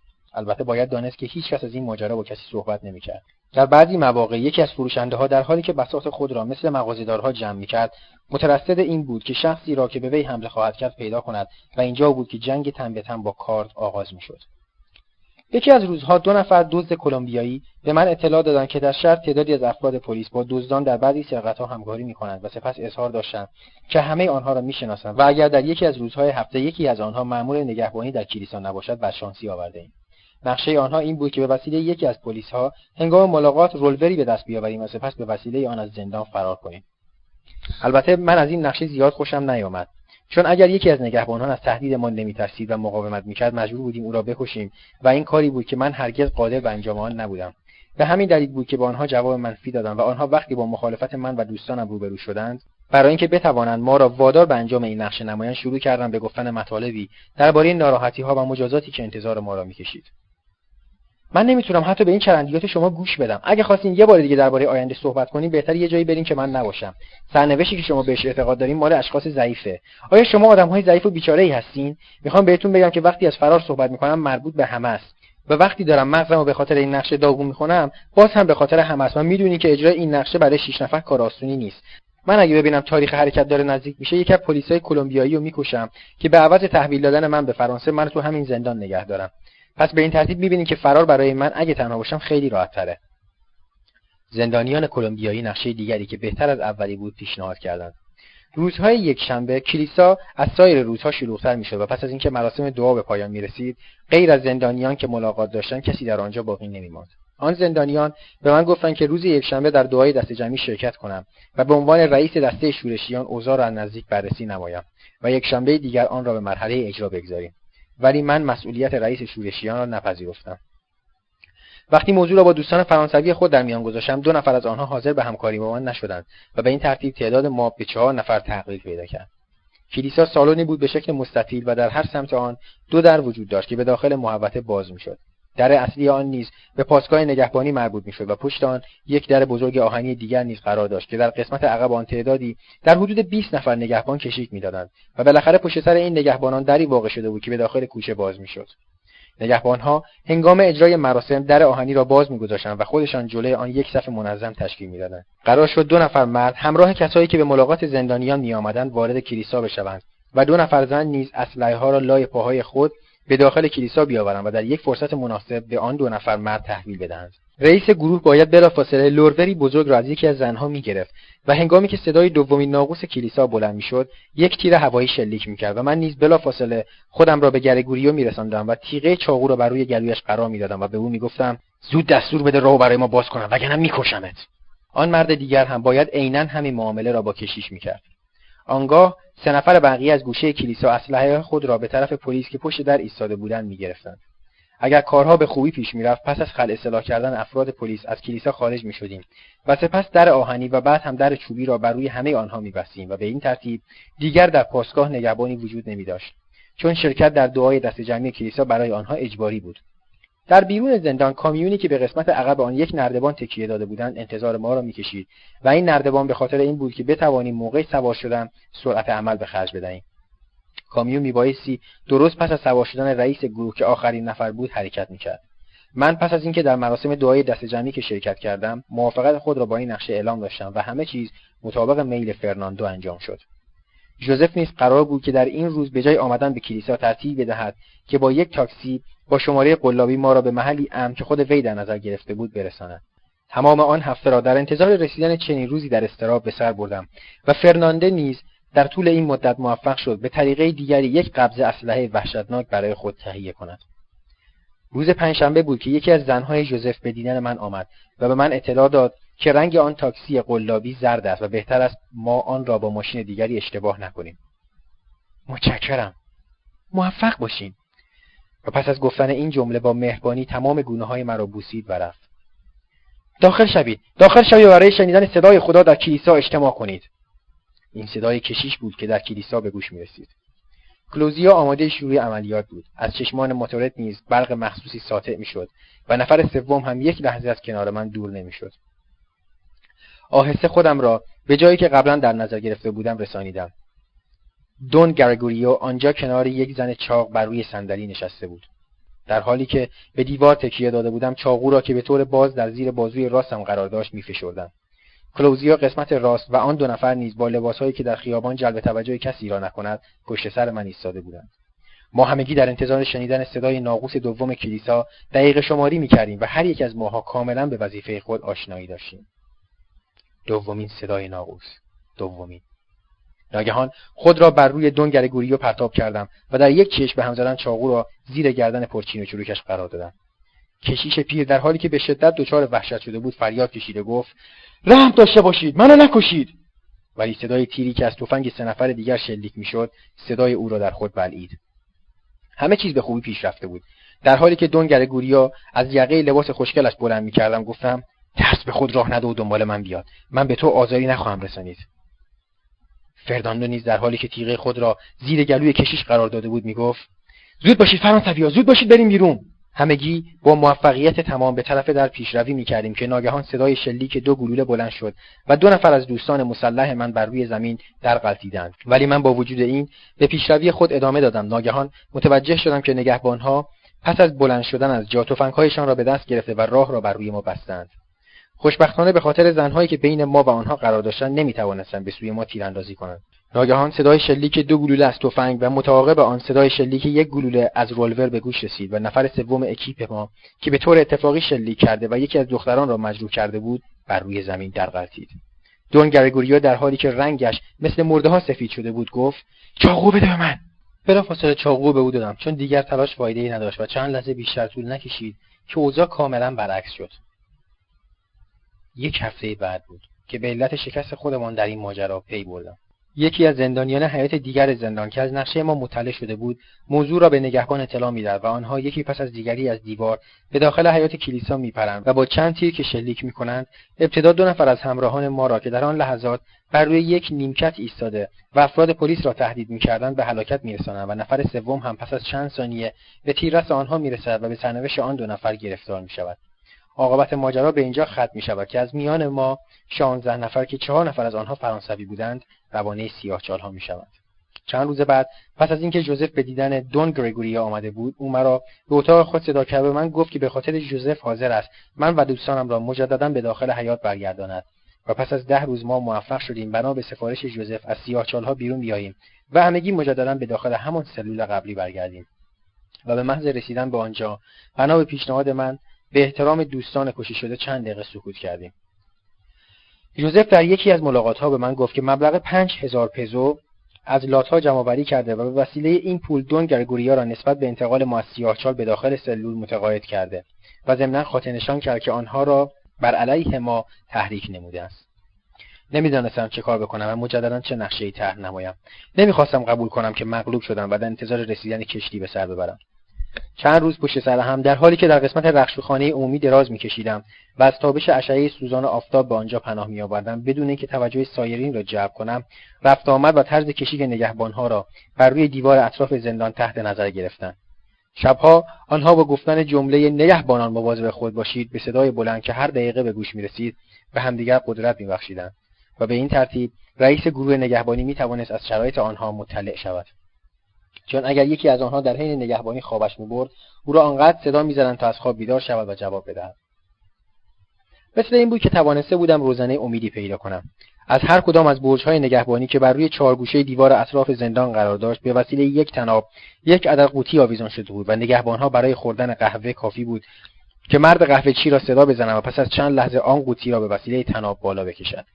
برج نگهبانی که در منتها دیوار قسمت راست قرار داشت اندکی بر روی حیات پیشروی کرده بود و من حساب کرده بودم که اگر بتوانم به وسیله یک قلاب گیر بیاورم و آن را به انتهای یک تناب محکم ببندم بالا رفتن از دیوار و پریدن به داخل کوچه کار دشواری نخواهد بود ولی ابتدا باید برای نگهبان فکری می‌کردم. اما چطور؟ متوجه شده بودم که او پشت سر هم از آنجا برمیخیزد و پس از اینکه چند دقیقه بر روی دیوار راه می‌رود مجددا به داخل برج برمیگردد و این به خوبی نشان می‌داد که گرما او را آزار می‌دهد و او مجبور است به این وسیله با خوابیدن مبارزه کند. با خود گفتم اگر بتوانم قلاب و تناب را به دست بیاورم خوابانیدن تو برای من کار ساده ای است. و سرانجام بعد از دو روز موفق شدم تنابی محکم به طول هفت متر که از پیراهنهای توری با دوام ساخته شده بود درست کنم. موضوع قلاب هم بدین طریق حل شد که پایه یکی از سایبانهایی که جلوی هر یک از سلولها نصب می‌کردند استفاده کردم. جوزف نیز برای من یک شیشه کوچک قطره خوابآور خیلی قوی آورده بود و طبق دستور دارو می توانستیم با ده قطره از آن نگهبان را به خواب ببریم. چند روز بود که به نگهبان عادت داده بودم قهوه ای را که از طرف من به او داده می‌شد بپذیرد و به این ترتیب او قوطی را با تناب آویزان می‌کرد و من در هر مرتبه به او سه لیوان قهوه می‌دادم و چون می‌دانستم مردمان کلمبیا به الکل علاقه وافری دارند و ضمنا داروی خوابآوری که داشتم اندکی طعم رازیانه می‌داد پس از اینکه خواستم برای من یک بطری رازیانه بیاورند در یکی از روزها به نگهبان گفتم یه قهوه فرانسوی بهت بدم. چجوریه؟ یکم رازیانه توشه. باید ببینم امتحانش ضرر نداره؟ و به این ترتیب در مدت کمی تمام نگهبانان به این نوع قهوه عادت کردند و هر وقتی با آنها تعارف می‌کردم می‌گفتند قهوه فرانسوی باشه. عاقبت ساعت موعود فرا رسید. یکی از روزهای گرم و طاقت فرسا و تقریبا نزدیکی های ظهر بود.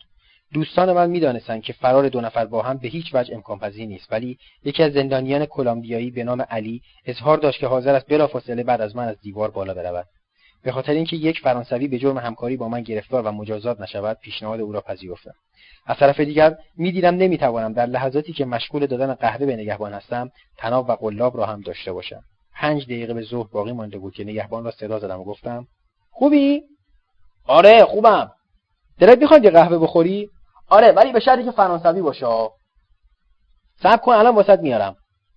پس از اینکه از قهوه چی دو لیوان قهوه گرفتم و به داخل یکی از آنها تمام محتویات شیشه داروی خوابآور را خالی کردم مراجعت کرده و در حالی که جلوی چشمان وی مقداری رازیانه به داخل قهوهش میریختم گفتم دوست داری قوی باشه؟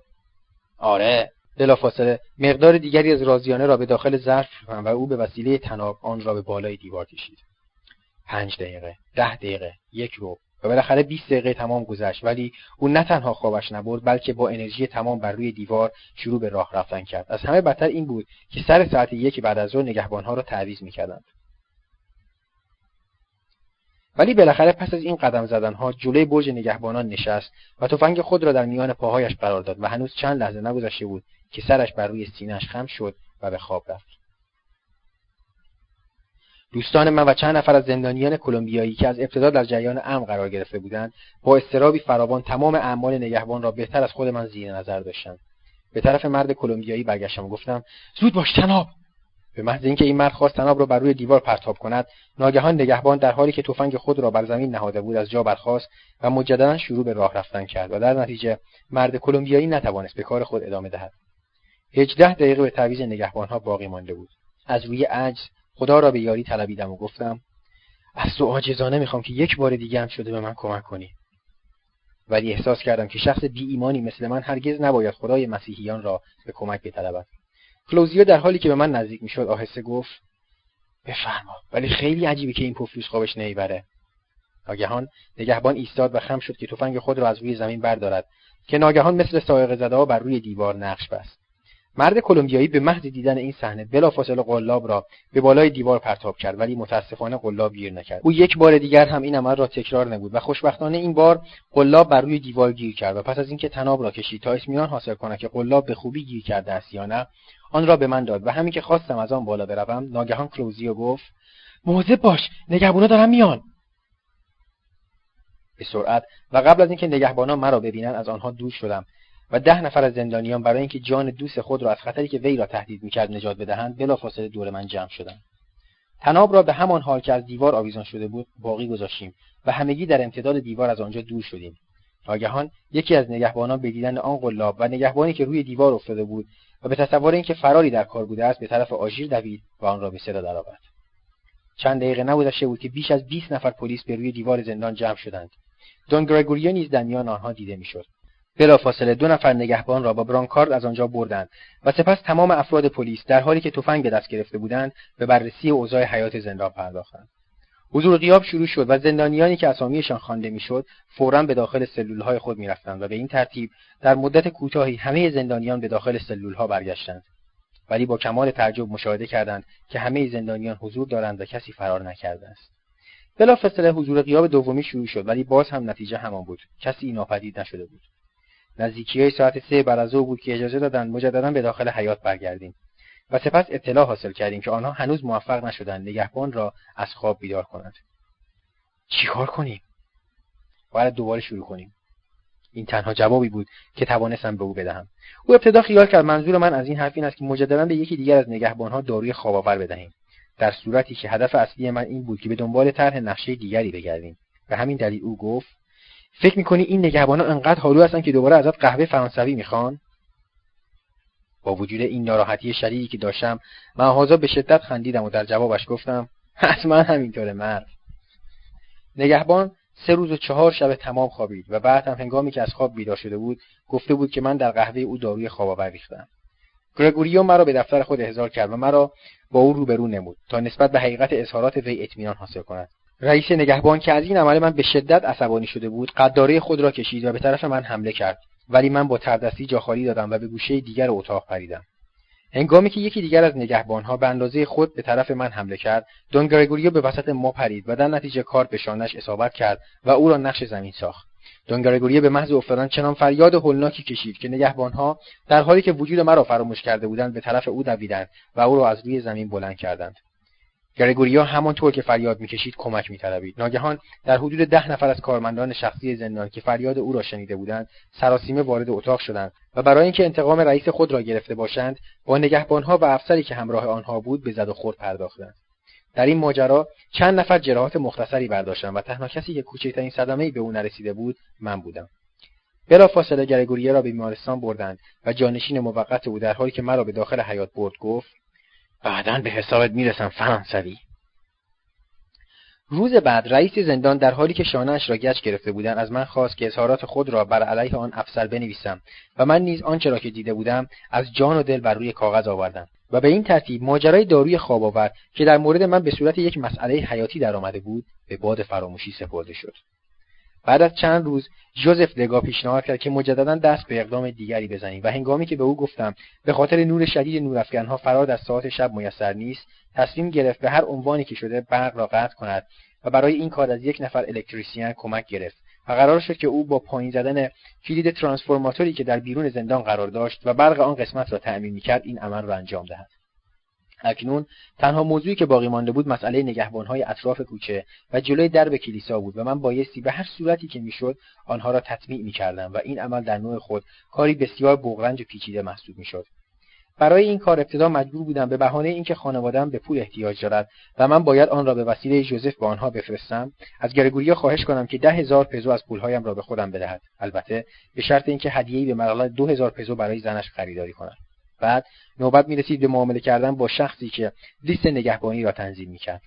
در نظر گرفته بودم سه هزار پزو به او رشوه بدهم تا اسم دو نفر از نگهبانها را که انتخاب می کردم در اختیار او قرار بدهم تا مطابق میل من آنها را برای نگهبانی در روزهای معین تعیین بکنند بدیهی است که با آن دو نفر نگهبان نیز قبلا باید معامله می‌کردم. یک ماه تمام طول کشید. تا توانستم ترتیب انجام این نقشه را بدهم. ضمنا به وسیله اره‌ای که به دست آورده بودم می توانستم میله های پنجره را به راحتی ببرم. زندانی کلمبیایی که در فرار قبلی با من همکاری کرده بود می‌خواست در این فرار همراه من بیاید.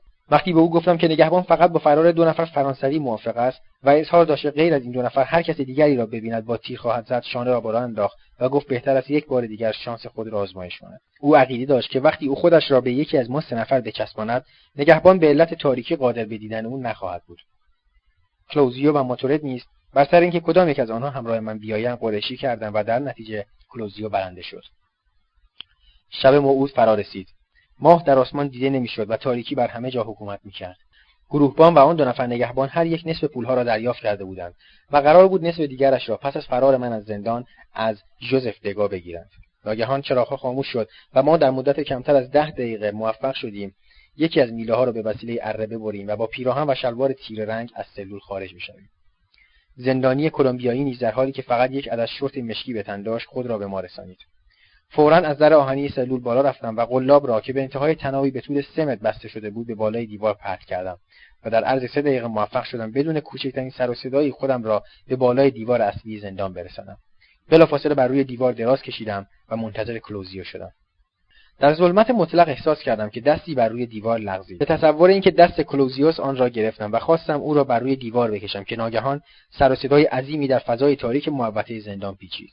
گویا موقع بالا آمدن از در آهنی کمربند شلوار کلوزیو به میله ها گیر کرده و در نتیجه برای چند لحظه او را میان زمین و آسمان معلق ساخته بود و این سر و صدا نیز در نتیجه برخورد او با در آهنی ایجاد شده بود. به خاطر همین سر و صدا چند لحظه مکس کردم و مجددا او را با قدرت هرچه تمامتر به بالای دیوار کشیدم.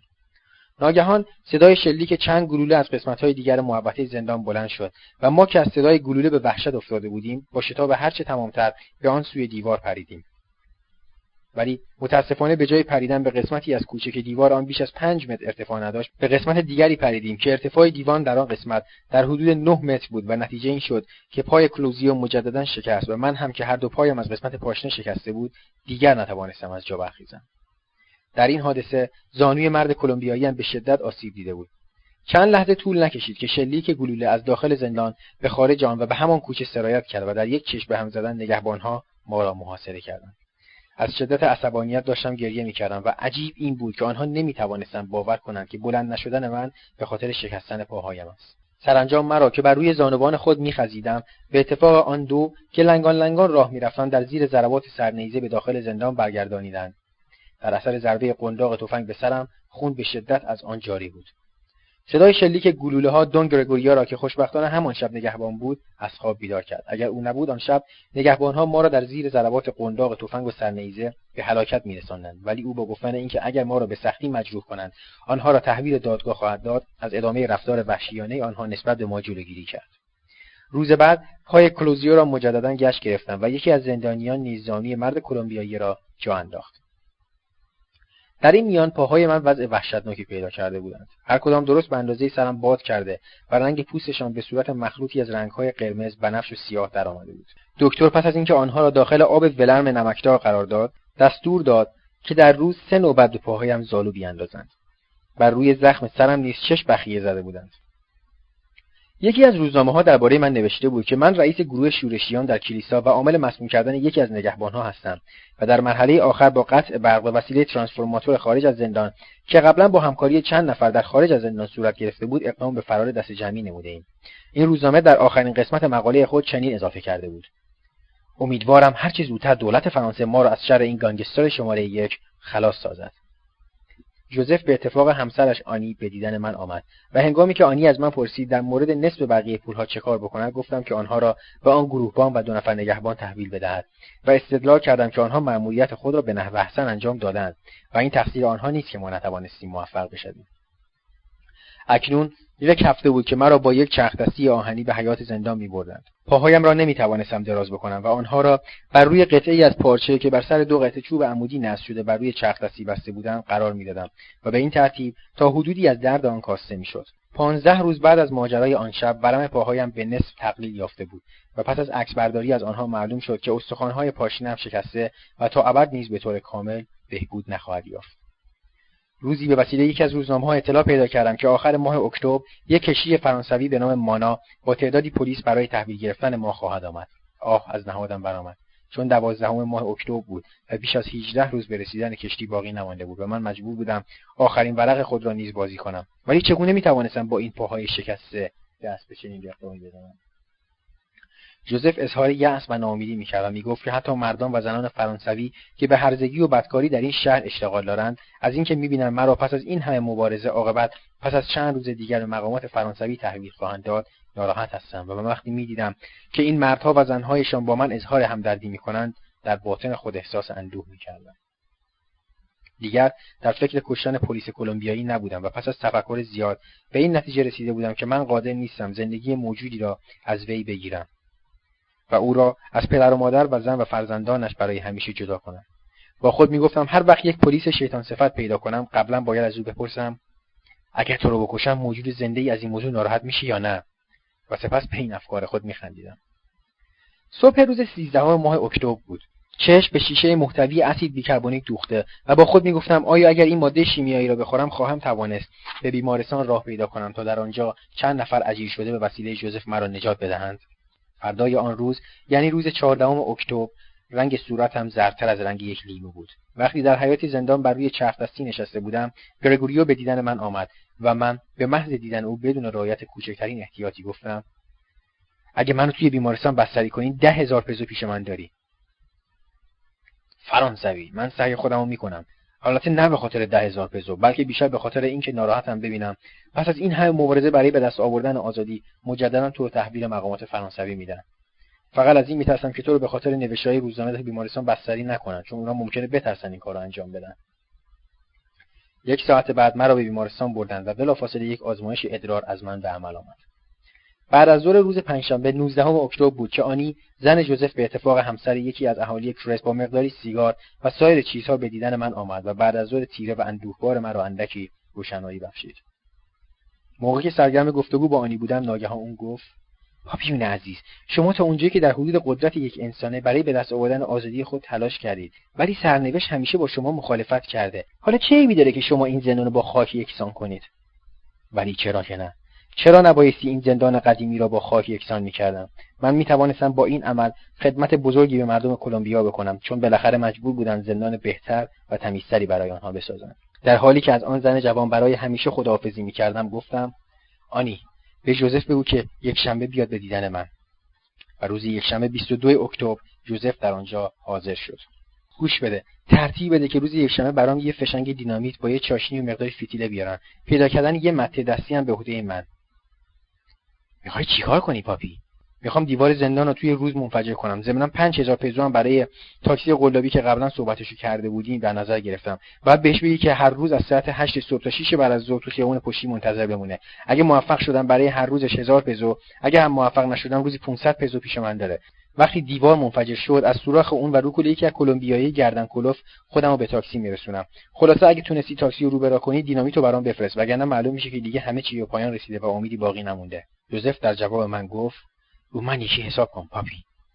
ساعت پنج بعد از ظهر به بهانه اینکه می‌خواهم به تنهایی با خدای خودم حرف بزنم و دعا بخوانم گفتم مرا به کلیسا ببرم و ضمنا پیغام دادم که دون گرگوریو به دیدن من بیاید. او وقتی مرا دید گفت یعنی تو هشت روز دیگه پیش ما میری؟ دون. به خاطر همینی که گفتم بیاین اینجا. من پیش شما 15 هزار پزو دارم و خواهش می‌کنم قبل از رفتنم اونا رو به دوستم بدین که به خانوادم برسونه. ازتون تقاضا می‌کنم سه هزار پزو رو به خاطر اون شبی که منو از دست سربازا نجات دادین برای خودتون نگه دارین. اگه بقیه پولا رو امروز بهم بدین که اونا رو به دوستم برسونم خیلی ازتون ممنون میشم. باشه پاپیون. او پول را آورد و دو هزار پزو را که از وسط نصف شده بود به من داد و سه هزار پزو را برای خودش پرداشت وقتی به داخل چرخ دستی برگشتم مرد کلمبیایی را که در فرار اخیر با من بود صدا زدم و پس از اینکه نقشه جدیدم را با او در میان گذاشتم از وی سوال کردم که آیا می‌تواند مرا بر روی کولش تا تاکسی که پیش از 20 یا 30 متر با آنجا فاصله ندارد برساند یا نه. او به این تقاضای من جواب مثبت داد و من احساس کردم که کارها دارد به خوبی پیش می‌رود. روز دوشنبه صبح اول وقت خودم را به قسمت رخشویخانه رسانیدم و موتوریت را که به اتفاق کلوزیو رانندگی چرخدستی را به عهده داشت به دنبال گروهبانی فرستادم که سه هزار پزار را به او داده بودم و او هم در شب فرار مرا تا آنجایی که می‌توانست کتک زده بود. گروهبان لوپه باید با شما صحبت کنم. چی می‌خوای؟ در مقابل دو هزار پزو می‌خوام برام یک مته و شش تا سرمته تهیه کنی. دو تاش نیم سانت دو تاش یک سانت و دو تاشن یک سانت و نیم قطر داشته باشه. من برای خریدن اونا پول ندارم. اینها اینم 500 پزو فردا که روز سهشنبه است ساعت یک بعد از ظهر یعنی موقع تعویض نگهبانا اونا رو برات میارم. 2000 پزوی بقیه هم برای فردا آماده کن. فردا ساعت یک بعد از ظهر تمام آنها را در داخل ظرف آشغال قرار دادم و پابلو همان مرد کلمبیایی فورا آنها را از آنجا برداشت و پنهان کرد. روز پنجشنبه 26 اکتبر از جوزف خبری نشد و ساعت ملاقات داشت به پایان می‌رسید که مرا به سالن ملاقات صدا کردند. آنجا پیرمردی فرانسوی از طرف جوزف آمده بود. انتظار مرا می‌کشید. توی این نان تمام چیزهایی که خواسته بودی موجوده. به او گفتم این هم دو هزار پزو برای تاکسی به مدت چهار روز. او از نظر تاکسی هم خیالت راحت باشه. در داخل یک باکت بزرگ علاوه بر یک قرص بزرگ نان برای اینکه توجه نگهبانها جلب نشود چند بسته سیگار و کبریت و مقداری سوسیس و یک لوله کالباس و یک قالب کره نیز قرار داده شده بود.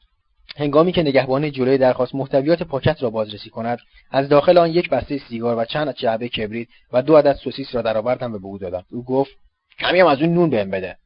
او متاسفم خودت بخر. اینم پنج پزو برای خریدن نون. چون میترسم این نون برای ما شیش نفر کم بیاد. توانستم با این حرف از این نگهبان مزاحم نجات پیدا کنم و در حالی که خیس عرق شده بودم به خودم فوش می‌دادم که چرا با دادن دو عدد سوسیس خودم را تا این حد به خطر انداختم. پابلو گفت آتیشبازی فرداه. همه چی آماده است. فقط باید دیوار زندون رو درست زیر قسمت جلو اومده برج نگهبانی سوراخ کنی. نگهبانم که نمی‌تونه تو رو ببینه. او گفت ولی می‌تونه که صدای متر رو بشنوه. با وجود این فکر این موضوع هم کردم. فردا ساعت 6 صبح این قسمت سایه است. باید یکی از مسگرها همونجا مشغول صاف کردن یه ورقه مس باشه و بهتره اونو روی دیوار بذاره و بکوبه. اگه تعداد اونو دو نفر شد که بهتر. من به هر کدوم از اونها 500 پزو میدم. سعی کن بتونی دو نفر برای این کار پیدا بکنی. و آن دو نفر را پیدا کرد. دو تا از رفقا پشت سر هم ورقهای مس و چکشخاری می‌کنن. و به این ترتیب نگهبان نمی‌تونه صدای مطر رو بشنوه. فقط تو باید یه خورده از زیر زایده بیرون بیای و با فرانسوی صحبت بکنی. اون وقت نگهبان از گوشه دیگه نمی‌تونه منو ببینه.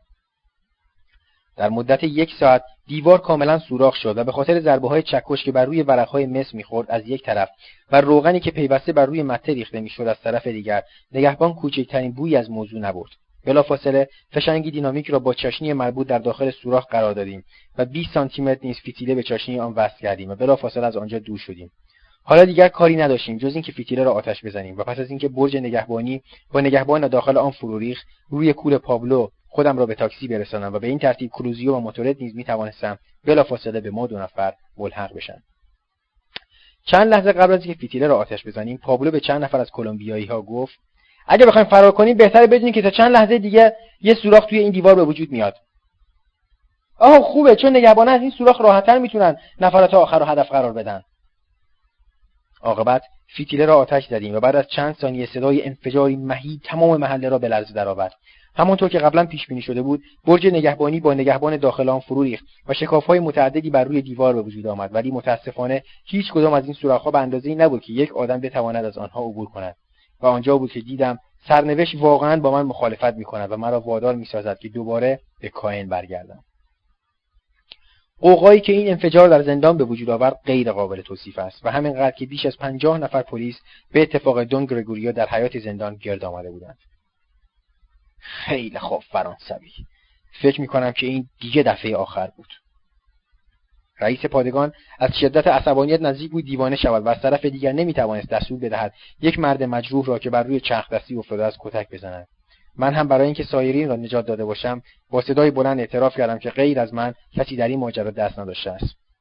از همان لحظه شش نفر نگهبان درست مقابل شکافهایی که بر روی دیوار به وجود آمده بودند شش نفر دیگر داخل کوچه پشت زندان و شش نفر هم در حیات زندان تا تعمیر کامل دیوارها به وسیله بناها به نگهبانی پرداختند. خوشبختانه نگهبانی که پس از خراب شدن برج نگهبانی به پایین افتاده بود کوچکترین آسیبی ندیده بود.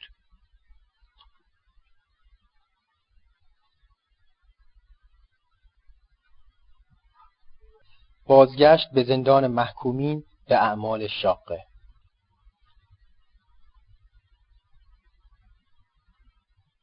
ساعت یازده صبح روز سیوم اکتبر دوازده نفر نگهبان زندان محکومین به اعمال شاقه که هر کدام لباس سفیدی به تن داشتند وارد زندان شدند. در مدت کوتاهی مراسم تحویل انجام گرفت.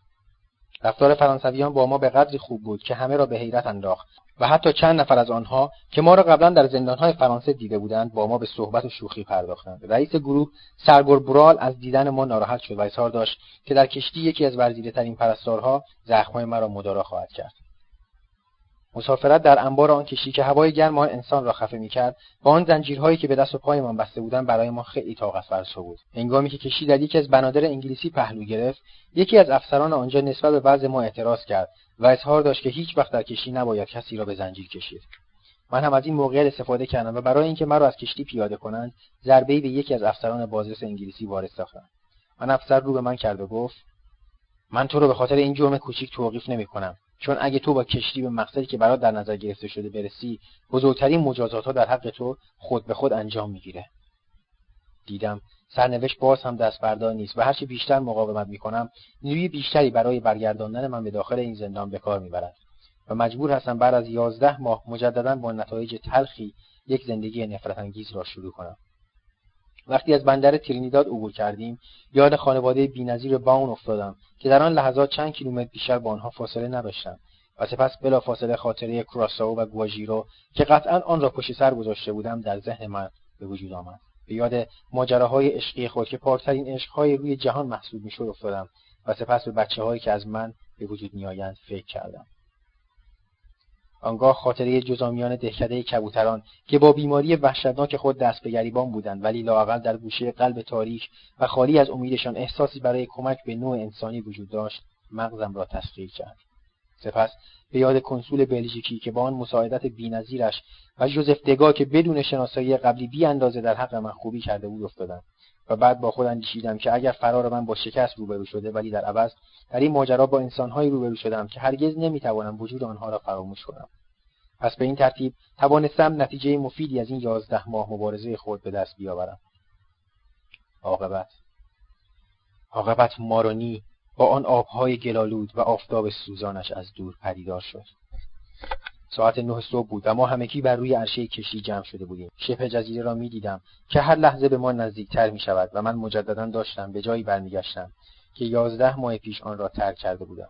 هیچ یک از دوستان من حرفی نمی‌زدند و نگهبانان هم در حالی که رضایت از قیافه آنها میبارید بر روی عرشه کنار ما ایستاده بودند. شانزدهم نوامبر 1934 در بارانداز تعداد زیادی مردم کنجکاو گرد آمده بودند و می‌خواستند این انسانها را که توانسته بودند چنین راه درازی بپیمایند از نزدیک ببینند. آن روز یکشنبه بود و مردم که کار زیادی نداشتند با خیال آسوده تری آمده بودند که این نمایش را از نزدیک تماشا کنند. از میان آنها صداهایی نظیر جملات زیر به گوش می‌رسید. این یارو زخمی پاپیونه این یکی هم کلوزیوه اونم موتورته. در اردوگاه تعداد 600 نفر جلوی کلبه هایشان ایستاده بودند و کنار هر یک از گروه ها تعدادی نگهبان به چشم می‌خورد. اولین نفر که توجهم را جلب کرد فرانسوا سیرا بود که از پنجره در مانگاه به بیرون خم شده بود و جلوی چشم سایرین بیمهابا میگریست. و معلوم بود که تا چه اندازه عذاب می‌کشد. هنگامی که به وسط اردوگاه رسیدیم فرمانده زندان پشت بلنگو گفت گوش کنید شما الان می‌تونید نتیجه فرار خودتون رو به چشم ببینید. در هیچ یک از ممالک شما رو راه نلادن و هیچ کس شما رو نپذیرفت. پس بهتره که بعد از این آرام باشید و سعی کنید در رفتار خودتون تجدید نظر بکنید. و اما مجازاتی که در انتظار این پنج نفره. محکومیتی شدید که آنها در جزیره سن جوزف تحمل خواهند کرد و بعد از آن برای همیشه به جزایر سالو اعزام خواهند شد. خب پس فهمیدید که نتیجه این فرار بالاخره به کجا انجامید. نگهبونا حالا اونا رو به قسمت تنبیه انضباطی ببرید. چند دقیقه بعد خودمان را در داخل سلول های محسوسی که شدیدا تحت نظر نگهبانها بودیم یافتیم. به محض رسیدن خواهش کردم که پاهایم را اندکی مداوا کند. کلوزیو نیز از درد پای گچ گرفتهاش زبان به شکوه گشوده بود. ناگهان فرانسوا سیراب به اتفاق یک نگهبان وارد سلول شد و بلافاصله نگهبان خطاب به من گفت اینم پرستار. حالت چطوره پافی؟ مریضم. می‌خوام منو بیمارستان ببرن. سعی خودمو می‌کنم ولی بعد از اون کاری که کردی فکر نمی‌کنم موفق بشم. در مورد کلوزیو هم همینطور. او پس از اینکه به پاهایم اندکی پماد مالید و گچ پای کلوزیو را وارسی کرد از آنجا رفت. به خاطر وجود نگهبانها نتوانستیم با آزادی کامل با هم صحبت کنیم ولی در نگاهش همان آرامش سابق به خوبی دیده می‌شد. روز بعد هنگامی که مجددا پاهای مرا ماساژ می‌داد گفت نه متاسفانه هیچ کاری نمیشه کرد. دلت می‌خواد که تو رو به سلول عمومی منتقل بکنم؟ راستی شب و موقع خوابیدن میله رو که پاهات بر نمیداری. نه. خب به نظر من بهتره که به سلول عمومی بری. البته اونجا چیزی عوض نمیشه. حتی این میلا که به پاد بستن. فقط حسنش اینه که تو دیگه تنها نیستی. چون به نظر من با این شرایط تنها موندن برات خیلی وحشتناکه. متوجهم. حق به جانب او بود. چون تنهایی به قدری مرا عذاب می‌داد که حتی نمی‌توانستم به فکر گذشته پر ماجرای خود و حتی زمان حال باشم و تنها چیزی که یک آن از جلوی دیدگانم محو نمی‌شد قیافه آن بازیگران سگانه صحنه وحشتناکی گذشتم یعنی پلن و دادستان و پلیس بود و من به هیچ وجه نمی‌توانستم لحظه ای آنها را از خاطرم فراموش کنم. سرانجام سه روز بعد از بازگشت ما به آنجا مرا به داخل سلول عمومی بردند. در این سلول در حدود چهل نفر زندانی از جانی گرفته تا دزد و قاتل و فراری گرد آمده بودند. هر 20 نفر در یک سمت سلول به یک میله بزرگ آهنی که طول آن به 15 متر می‌رسید بسته شده بودند. هر روز ساعت شش بعد از ظهر پای چپ هر یک از زندانیان را به وسیله یک حلقه آهنی به این میله میبستند و این حلقات تا ساعت شش صبح روز بعد بر پای ما باقی میماند. آنگاه پاهای ما را باز می‌کردند و ما می‌توانستیم در طول روز و تا ساعت شش بعد از ظهر بنشینیم راه برویم ورق بازی کنیم و با همدیگر به گفتگو بپردازیم. به این ترتیب در طول روز فرصتی برای افکار ناراحت کننده برای من باقی نمیماند. زندانیان دسته دسته به سراغ ما می آمدند تا داستان فرار ما را از زبان خودمان بشنوم و از شنیدن ماجراهای قبیله گواژیرو و روابط خودم با لالی و ما مثل دیوانه ها فریاد میکشیدند. اکثر آنها مردان وحشتناکی بودند و مشکل به نظر می رسید که از وجود پلان اطلاع نداشته باشند. شبها نیز کشتن دیگران زیاد مشکل نبود و کافی بود که انسان یکی از نگهبانان عرب را با پول تطمیع کند که حلقه آهنی را محکم نبندد و آن شخص شب هنگام بدون اینکه کسی متوجه بشود از جای خود بیرون آمده و پس از اینکه منظور خود را عملی کرد مجددا به جای اول خود برگردد و بعد از بستن حلقه با خاطری آسوده به خواب برود. از جانب نگهبان عرب هم خطری متوجه او نمی‌شد چون به خاطر شرکت در جرم مجبور می‌شد دهان خود را ببندد و در این باره حرفی نزند. سه هفته از ورود من به آنجا میگذشت و این مدت به سرعت برق سپری شد. دیگر می توانستم کم کم به کمک آن میله شروع به راه رفتن نمایم.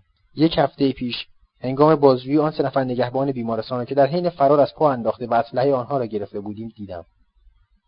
آنها از اینکه ما دوباره به آنجا برگشتیم خیلی راضی به نظر می رسیدند و آرزو می کردند هر چه زودتر به قسمت آنها منتقل بشویم تا حقمان را کف دستمان بگذارند. از میان آنها فقط نگهبان عرب ماوقع را بدون اینکه چیزی به آن اضافه کند شهر داده بود. با این تفاوت که روابط خود را با مطرد بیان نکرده بود. ولی قاضی دادگاه که یک نفر سروان بود اصرار داشت شخصی را که قایق را در اختیار ما گذاشته بود پیدا کند. او پس از اینکه اظهار نمود به خاطر حمله به نگهبانها سعی خواهد کرد پنج سال برای من و کلوزیو و سه سال هم برای ماتورت سلول انفرادی پیشنهاد کند گفت ولی پاپیون مطمئن باشید که من بالهای شما را خواهم برید تا هرگز نتونید پرواز کنید. بیش از دو ماه از ورود ما به آنجا میگذشت. آرزو می‌کردم که آن دو تیر زهرآلود را در داخل پلان نگهداری کرده بودم. چون در این صورت می‌توانستم یک بار دیگر به قماری بزرگ دست بزنم. هر روز صبح فرانسوا سیرا پاهایم را ماساژ می‌داد و من کم کم توانسته بودم مجددا راه بروم. فرانسوا نیز از اینکه مجددا به یکی از دوستان صمیمی خود دست یافته بود تا اندازه خوشحال به نظر می‌رسید. احساس می‌کردم که این ماجرای فرار در سایر زندانیان نسبت به ما احترام خاصی به وجود آورده. و از اینکه توانسته بودیم سه نفر از نگهبانان ها در حین فرار از پا درآوریم ما را تحسین می‌کردند. و این خود باعث اطمینان بیشتر ما در میان آن زندانیان خطرناک شده بود. هر روز مقدار زیادی راه می‌رفتم و ضمنا آن بطری که سیرا به من داده بود باعث شده بود اکثر زندانیان داوطلبانه پاهایم را ماساژ دهند. مردی عرب که طعمه مورچه ها شد. در داخل این سلول دو زندانی بودند که با هیچ کس حتی یک کلمه حرف نمی‌زدند. در حالی که پیوسته به همدیگر چسبیده بودند و در گوشی با هم صحبت می‌کردند به نحوی که هیچ کس قادر به شنیدن صدای آنها نمی‌شد. روزی یک بسته از سیگارهایی را که سیرا برای من آورده بود به یکی از آنها دادم و او پس از اینکه از من تشکر کرد گفت فرانسوا سیرا رفیقته ها؟ آه آره اون بهترین رفیق منه. شاید اگه یه روزی دیدیم اوضاع پسه به وسیله سیرا ارسیه‌مون رو بدیم به تو. چه ارسیه ای؟ او گفت من و رفیقم تصمیم گرفتیم که اگه خواستم ما رو اعدام بکنن پلان خودمون رو بدیم به تو که بلکه بتونی دوباره فرار کنی. اگه همچین اتفاقی افتاد اونو میدیم به سیرا که بهت برسونه. اگه فکر می‌کنیم محکوم به اعدام بشین. تقریبا قطعی شده. و فقط شانس کمی برامون باقی مونده که بتونیم نجات پیدا کنیم. اگه واقعا تا این اندازه مطمئنی پس چرا توی این سلول عمومی موندین؟ فکر می‌کنم میترسن تو سلول انفرادی خودمون رو بکشیم. ها آره ممکنه. راستی چیکار کردین؟ یه مرد عربو دادیم مورچه های تیکه تیکه کردن و خوردن. می‌دونی واسه چی این حرفا رو به تو می‌زنم؟ برای اینکه بدبختانه اونا ما رو در حین ارتکاب جرم دستگیر کردن و دلایل کاملا قطعی بر علیه ما وجود داره. او گفت این جریان کجا اتفاق افتاد؟ دو کیلومتر 42 تو اردوگاه مرگ کنار خلیج اسپارویان در این میان دوست زندانی او که از اهالی تولوز بود خودش را به ما رسانید و پس از اینکه یک سیگار آمریکایی به او تعارف کردند کنار دوستش روبروی من نشست و گفت ما هرگز عقیده دیگران رو در مورد خودمون نپرسیدیم. ولی حالا می‌خواستم بدونم که درباره ما چه فکری می‌کنیم به او گفتم من وقتی از ماجرا خبر ندارم چطوری می‌تونم اظهار عقیده کنم؟ چون من درست نمی‌دونم که آیا شما حق داشتین یه نفر رو ولو یک نگهبان عرب و زنده زنده غذای موشای گوشخوار بکنین یا نه. به نظر من بهتر اول از سیر تا پیاز رو برای من تعریف کنین تا بعد. مرد تروزی گفت خیلی خب الان برای تعریف کنم. اردوگاه کیلومتر 42 که با سن لوران 42 کیلومتر فاصله داره تو جنگل واقع شده. اونجا زندانیا رو مجبور می‌کنن که روزانه یک متر مکعب از چوبهای سخت جنگل رو قطع کنن و هر روز از تو باید تو بیشه کنار چوبهایی که بریده و به طور مرتب چیدی واستی. اون وقت سر و کله نگهبانا که چند نفر نگهبان عرب اونا رو همراهی می‌کنن پیدا میشه. اونا به تموم زندانیا سرکشی می‌کنن و رو چوبهای قطع شده با رنگهای قرمز و سبز و زرد علامت می‌ذارن. و اگه تشخیص بدن که قطعی از چوبها از جنس چوب سخت نیست قبولش نمی‌کنن. حالا اگه یکی از زندونیان نتونسته باشه به اندازه کافی چوب بباره اونو میندازن تو سیاهچال و تا فردا صبح بهش نون آب نمیدن و روز بعد این زندونی زده مجبوره که مثل سگ جون بکنه و کسی روز گذشته رو جبران کنه. ما هرچی بیشتر کار می‌کردیم ضعیفتر می‌شدیم و نمی‌تونستیم مثل سابق کار کنیم. اونا یه مرد عرب و فرستاده بودن که مراقب کار ما باشه. اونم در حالی که شلاقش رو به دست گرفته بود یه گوشه میشست و مرتب به ما فوش می‌داد. وقتی هم چیزی می‌خورد سعی می‌کرد صدای دهنش رو بیشتر در بیاره تا حواس ما رو تحریک بکنه. ما هر کدوم تو پلان هامون سه هزار فرانک پول داشتیم و یه روز تصمیم گرفتیم با اون عربه معامله بکنیم. به این ترتیب که با دادن 50 فرانک چند قطعه از چوبهایی که روز قبل سایر زندانیان بریده بودن و روی اونا علامت نخورده بود بدوزیم و به حساب کار روزانه خودمون بذاریم. توی یکی از روزها با اطمینان از اینکه اون مرد عرب به خاطر گرفتن پول دیگه ما رو لو نمیده تو داخل بیشه به جستجوی چوبهای علامت نخورده بودیم که ناگهان اون عربه که گویا قدم به قدم داشت ما رو تعقیب می‌کرد از پشت درختها پرید بیرون و گفت آه تو داری چوب مینوزی و پولشو نمیدی ها؟ حالا اگه 500 فرانک بهم ندی تو رو لو میدم. اولش فکر کردم اون فقط داره بلوف می‌زنه.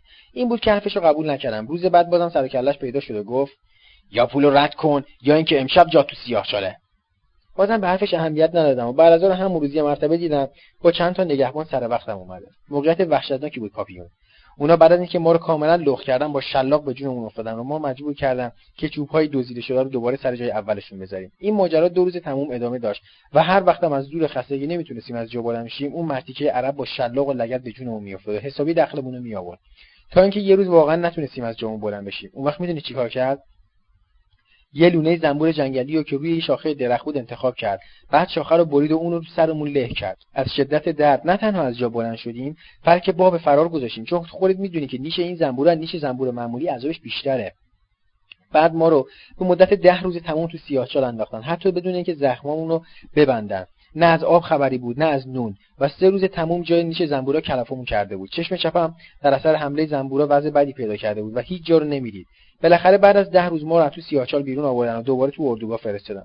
اونجا سایر زندانیا به ما کمک می‌کردن و هر کدوم به سهم خود مقداری از چوبهاشون رو به ما می‌دادن تا مال ما کامل بشه. کم کم بعد از چند روز دوباره تونستیم سرپا بیستیم. اون وقت به یاد اون مرد عرب افتادیم و اینجا بود که تصمیم گرفتیم به خاطر انتقام مورچه های گوشخوار رو به جونش بندازیم. یه روز وقتی دنبال چوب میگشتیم یه مرتبه دیدم که یه دسته از این مورچه ها به جون یه آهو که هیکلش بزرگتر از یه بز بود افتادن و دارن تیکه تیکش می‌کنن.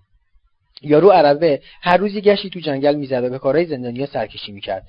اون روز وقتی داشت به ما نزدیک می‌شد با دسته تبر محکم زدیم تو سرش و وقتی افتاد اونو کشون کشون به طرف لونه مورچه ها بردیم. فورا لباسش رو در بردیم و بستیمش به یه درخت. دست و پاشم با یه تناب کلوف که مخصوص بستن دستای چوب بود محکم بستیم تا نتونه حرکت بکنه. اون وقت با تبر چند تا زخم تو قسمت مختلف بدنش به وجود آوردیم و برای اینکه نتونه فریاد بکشه دهنش پر از علف کردیم.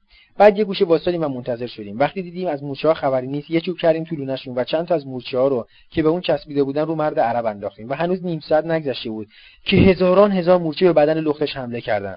راستی پاپی تو تا حالا مورچه های گوشخوار دیدی؟ نه ولی مورچه های بزرگ سیاه رنگ دیدم. ها اینا یه چیز دیگن خودشون خیلی ریزن و رنگشون درست رنگ خونه. اونا ذره ذره گوشت رو می‌کنن و بعد می‌برن تو رو می‌خورن. حساب کن که اون عربه وقتی هزاران مورچه زنده زنده گوشتای تنشو می‌کنن چه عذابی میکشیده. البته اینا فقط تلافی اون زنبورا نبود. خلاصه بعد از 24 ساعت چیز غیر از تخم چشماش باقی نمونده بود. درسته که انتقام ما خیلی هولناک بود ولی اونم با ما معامله بدی کرده بود و ما شانس آوردیم که طرف نشدیم. بلافاصله نگهبونای عرب و سایر نگهبونا در به در دنبال اون گشتن و وقتی نتونستن پیداش کنن فکر کردم ممکنه ما تو این جریان دست داشته باشیم. توی یه قسمت دیگه از جنگل هر روز مقداری از وقتمون صرف کندن یه گودال بزرگ می‌کردیم که بتونیم بقیه هیکل اون عربه رو اون تو بچپونیم. هنوز نگهبانا فعالیت خود برای پیدا کردن اون نتیجه نگرفته بودن. تا اینکه یک روز یکی از اونها ما رو هنگام کندن اون گودال می‌بینه و به ساینه خبر میده. ما هم که از همه جا بیخبر بودیم روزی که گودال آماده شد به سراغ اسکلت عربه اومدیم و داشتیم اونو تو قبرش میبردیم که یهو سر کله سه نفر عرب با دو نفر نگهبان پیدا شد و به این ترتیب ما گرفتار شدیم. البته ادعا کردیم که اول ما اونو کشتیم و بعد انداختیمش جلوی مورچه‌ها. ولی گزارش دکتر نشون می‌داد که قبلا هیچ گونه آسیبی به اون نرسیده و اونو زنده زنده تومه مورچه ها کرده. وکیلمون که یکی از نگهبونای زندان بود به ما گفت که اگه بتونیم ادعای خودمون رو ثابت کنیم امید این میره که ما رو از مرگ حتمی نجات بده وگرنه هیچ کاری از دستش ساخته نیست. حالا من و رفیقم امیدمون خیلی کمه و به همین دلیل دلمون می‌خواد پولمون رو بدیم به تو. به آنها گفتم امیدوارم که من وارث این پولای شما نشم. اینو از دل دارم میگم. پس از اینکه سیگاری آتش زدیم به صورت آنها نگاه کردم و دیدم در انتظار شنیدن حرفهای من به سر می‌برند گوش بدین رفقا. من می‌دونم که منتظرین تا به سوالاتی که قبلا کردین جواب بدم و در مورد وضع شما قضاوت بکنم. ولی می‌خوام آخرین سوالم و که کوچکترین تاثیر روی تصمیم من نخواهد داشت ازتون بپرسم. اکثر زندانیایی که تو این سلول هستن در مورد شما چه فکری می‌کنن و چرا تا حالا درباره خودتون با کسی صحبت نکردین؟ او گفت اکثریت معتقدن که ما باید اونو می‌کشیم. ولی میگن زنده زنده غذای موچه کردن کار صحیحی نبوده. خب حالا من عقیدم و در مورد شما دو نفر بهتون میگم. شما از اینکه صد برابر اون چی که اون در مورد شما کرده بود در حقش کردین کار بسیار خوبی انجام دادین. چون به نظر من زنبور رو به جون آدم انداختن غیر قابل بخششه. وقتی هم خواستن سرتون رو با گیوتین ببرن فکر کنین که عذاب شما فقط سی ثانیه طول می‌کشه و اون هم فاصله زمانی بالا رفتن تیغه و پایین اومدن اونه. ولی عذاب اون عرب دست کم 60 ساعت طول کشیده. پس به این ترتیب شما برنده این بعد از این گفته شنود آن دو نفر با خوشنودی از من جدا شدند و دوباره به دنیای ساکت خود پناه بردند.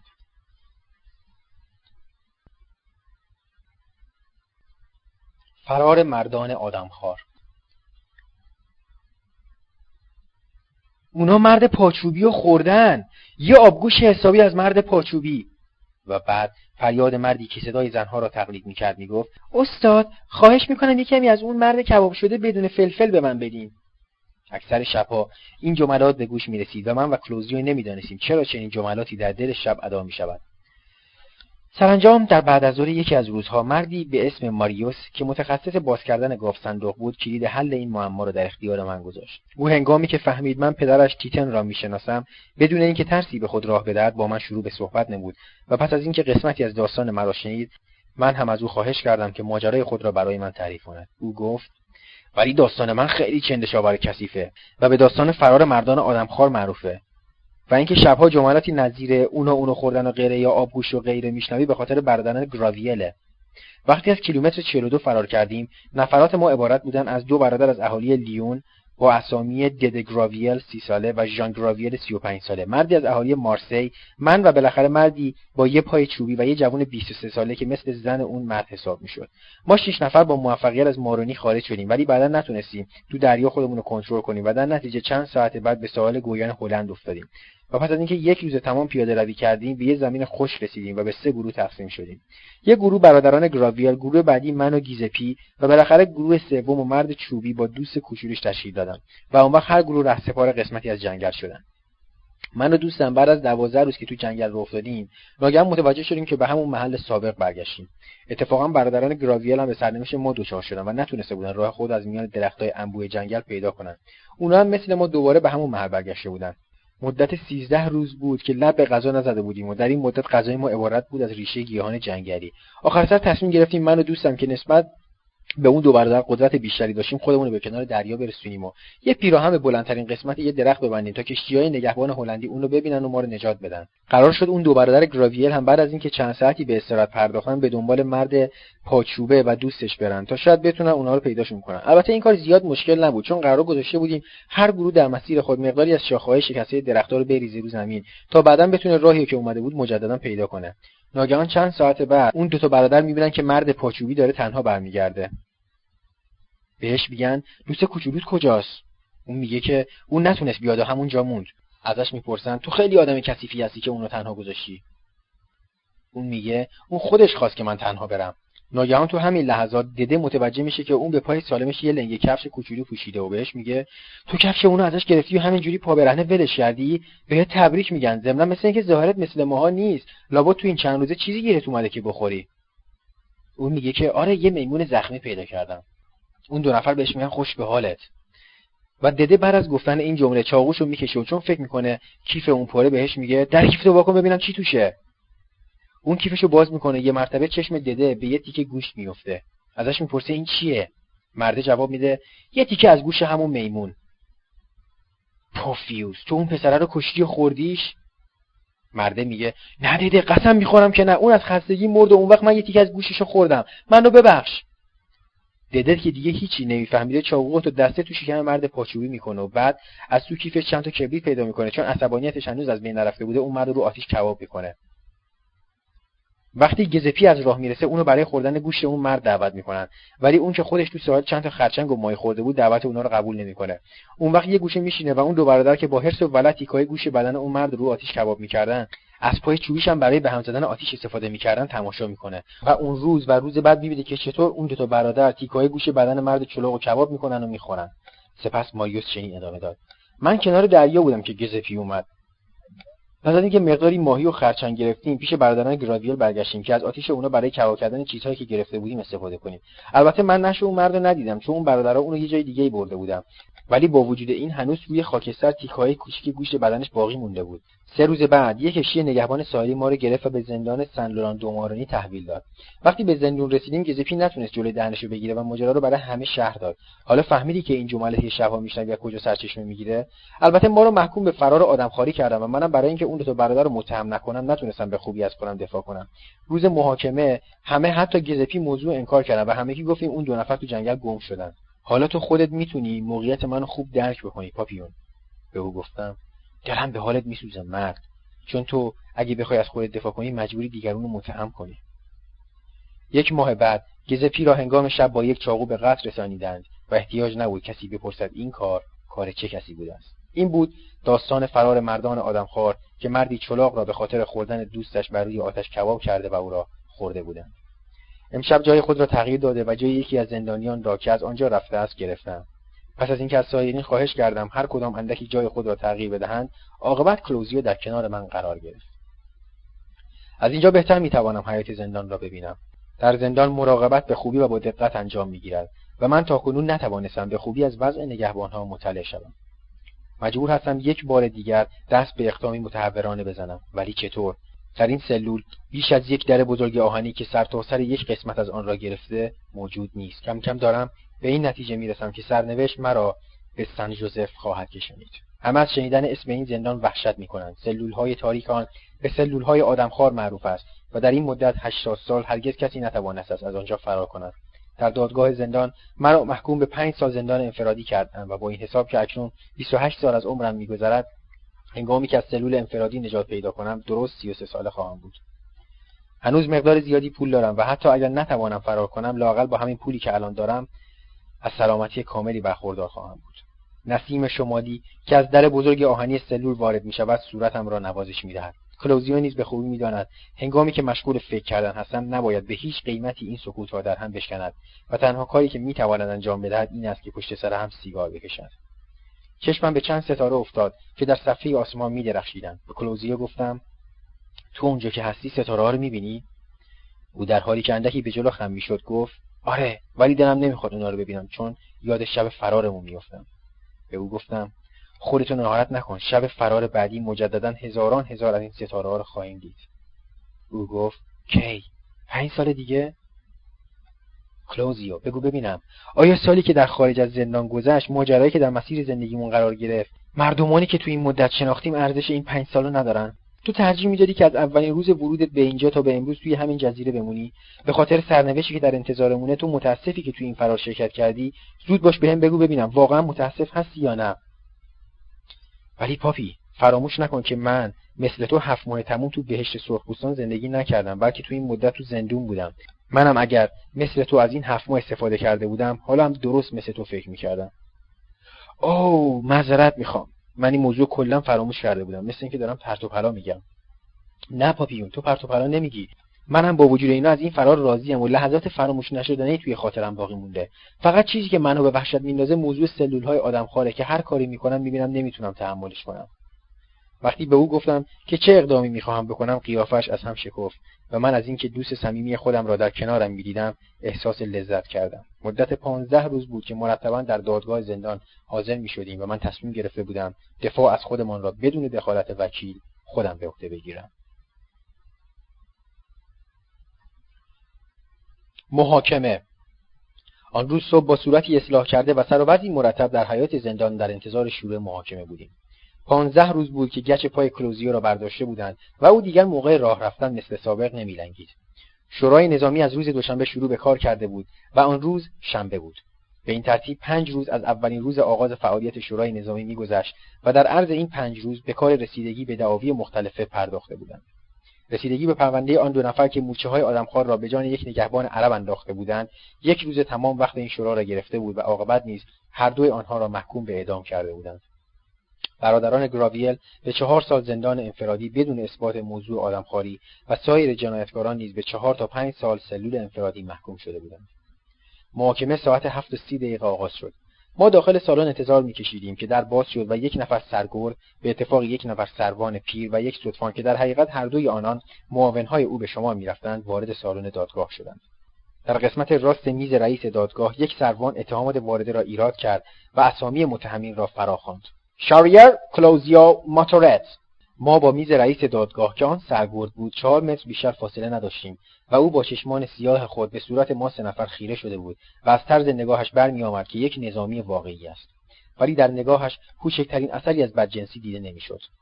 سروان حمله را به شدت آغاز نمود و در ابتدا اظهار داشت که واقعا شانس با آن نگهبان عرب یار بوده که توانسته از زیر ضربه هایی که ما به وی وارد کردیم جان سالم به در ببرد سپس گفت آقای رئیس دادگاه این سه نفر از زمان پیدایش این زندان اولین زندانیایی هستند که توانستند 2500 کیلومتر که مسافت خیلی زیادی از اینجا دور بشن و خودشون رو به کلمبیا برسونن و لابد در ترینیداد کوارساو و کلمبیا مردم دروغهای اونا رو درباره کشور فرانسه شنیدن.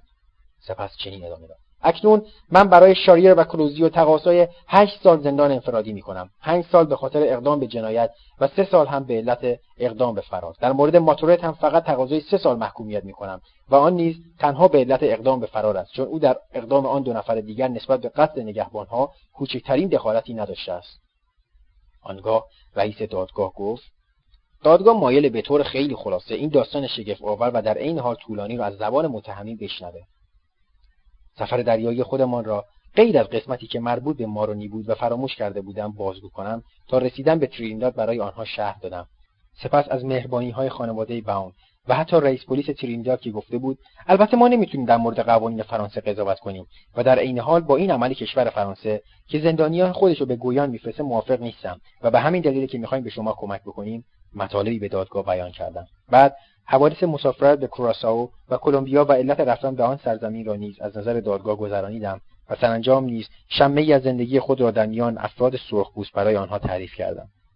در طول این مدت سرگرد با دقت تمام به سخنانم گوش می‌داد و هنگامی که مطالب من به پایان رسید خواستار شد که درباره افراد قبیله سرخپوست که توجه او را بیشتر به خود جلب کرده بود و نیز از سیاهچالهای سانتا مارتا توضیح بیشتری بدهم. خیلی متشکرم. مطالبی که بیان داشتید نه تنها ماجرا رو به طور کامل به دادگاه روشن کرد بلکه در نوع خود جالب و شنیدنی هم بود. البته می‌خوام به مدت 15 دقیقه استراحت اعلام کنم.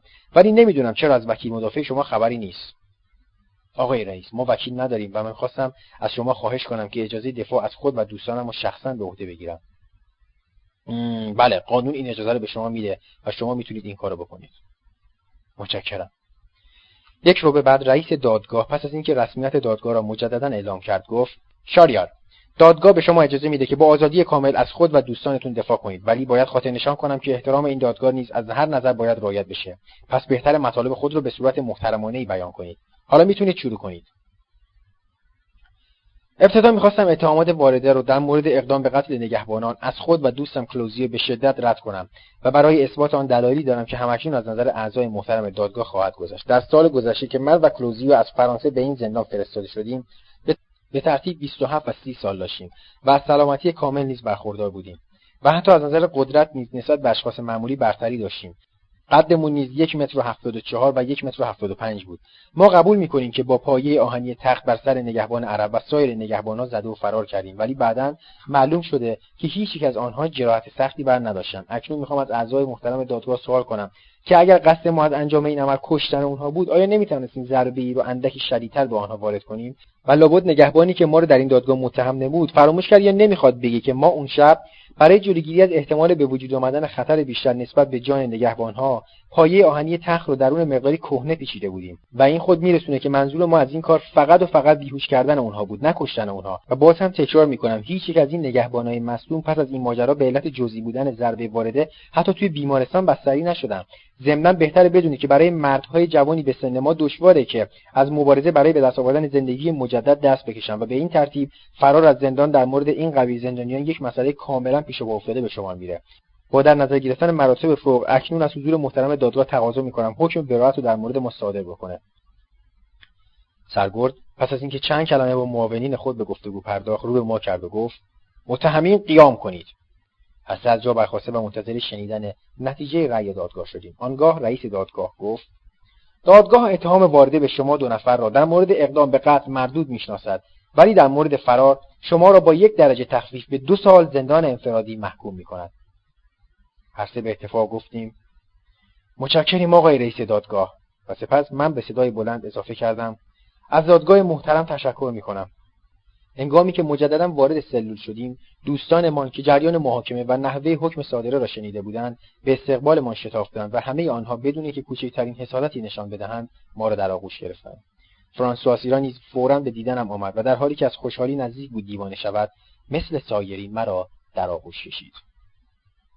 حافظی پور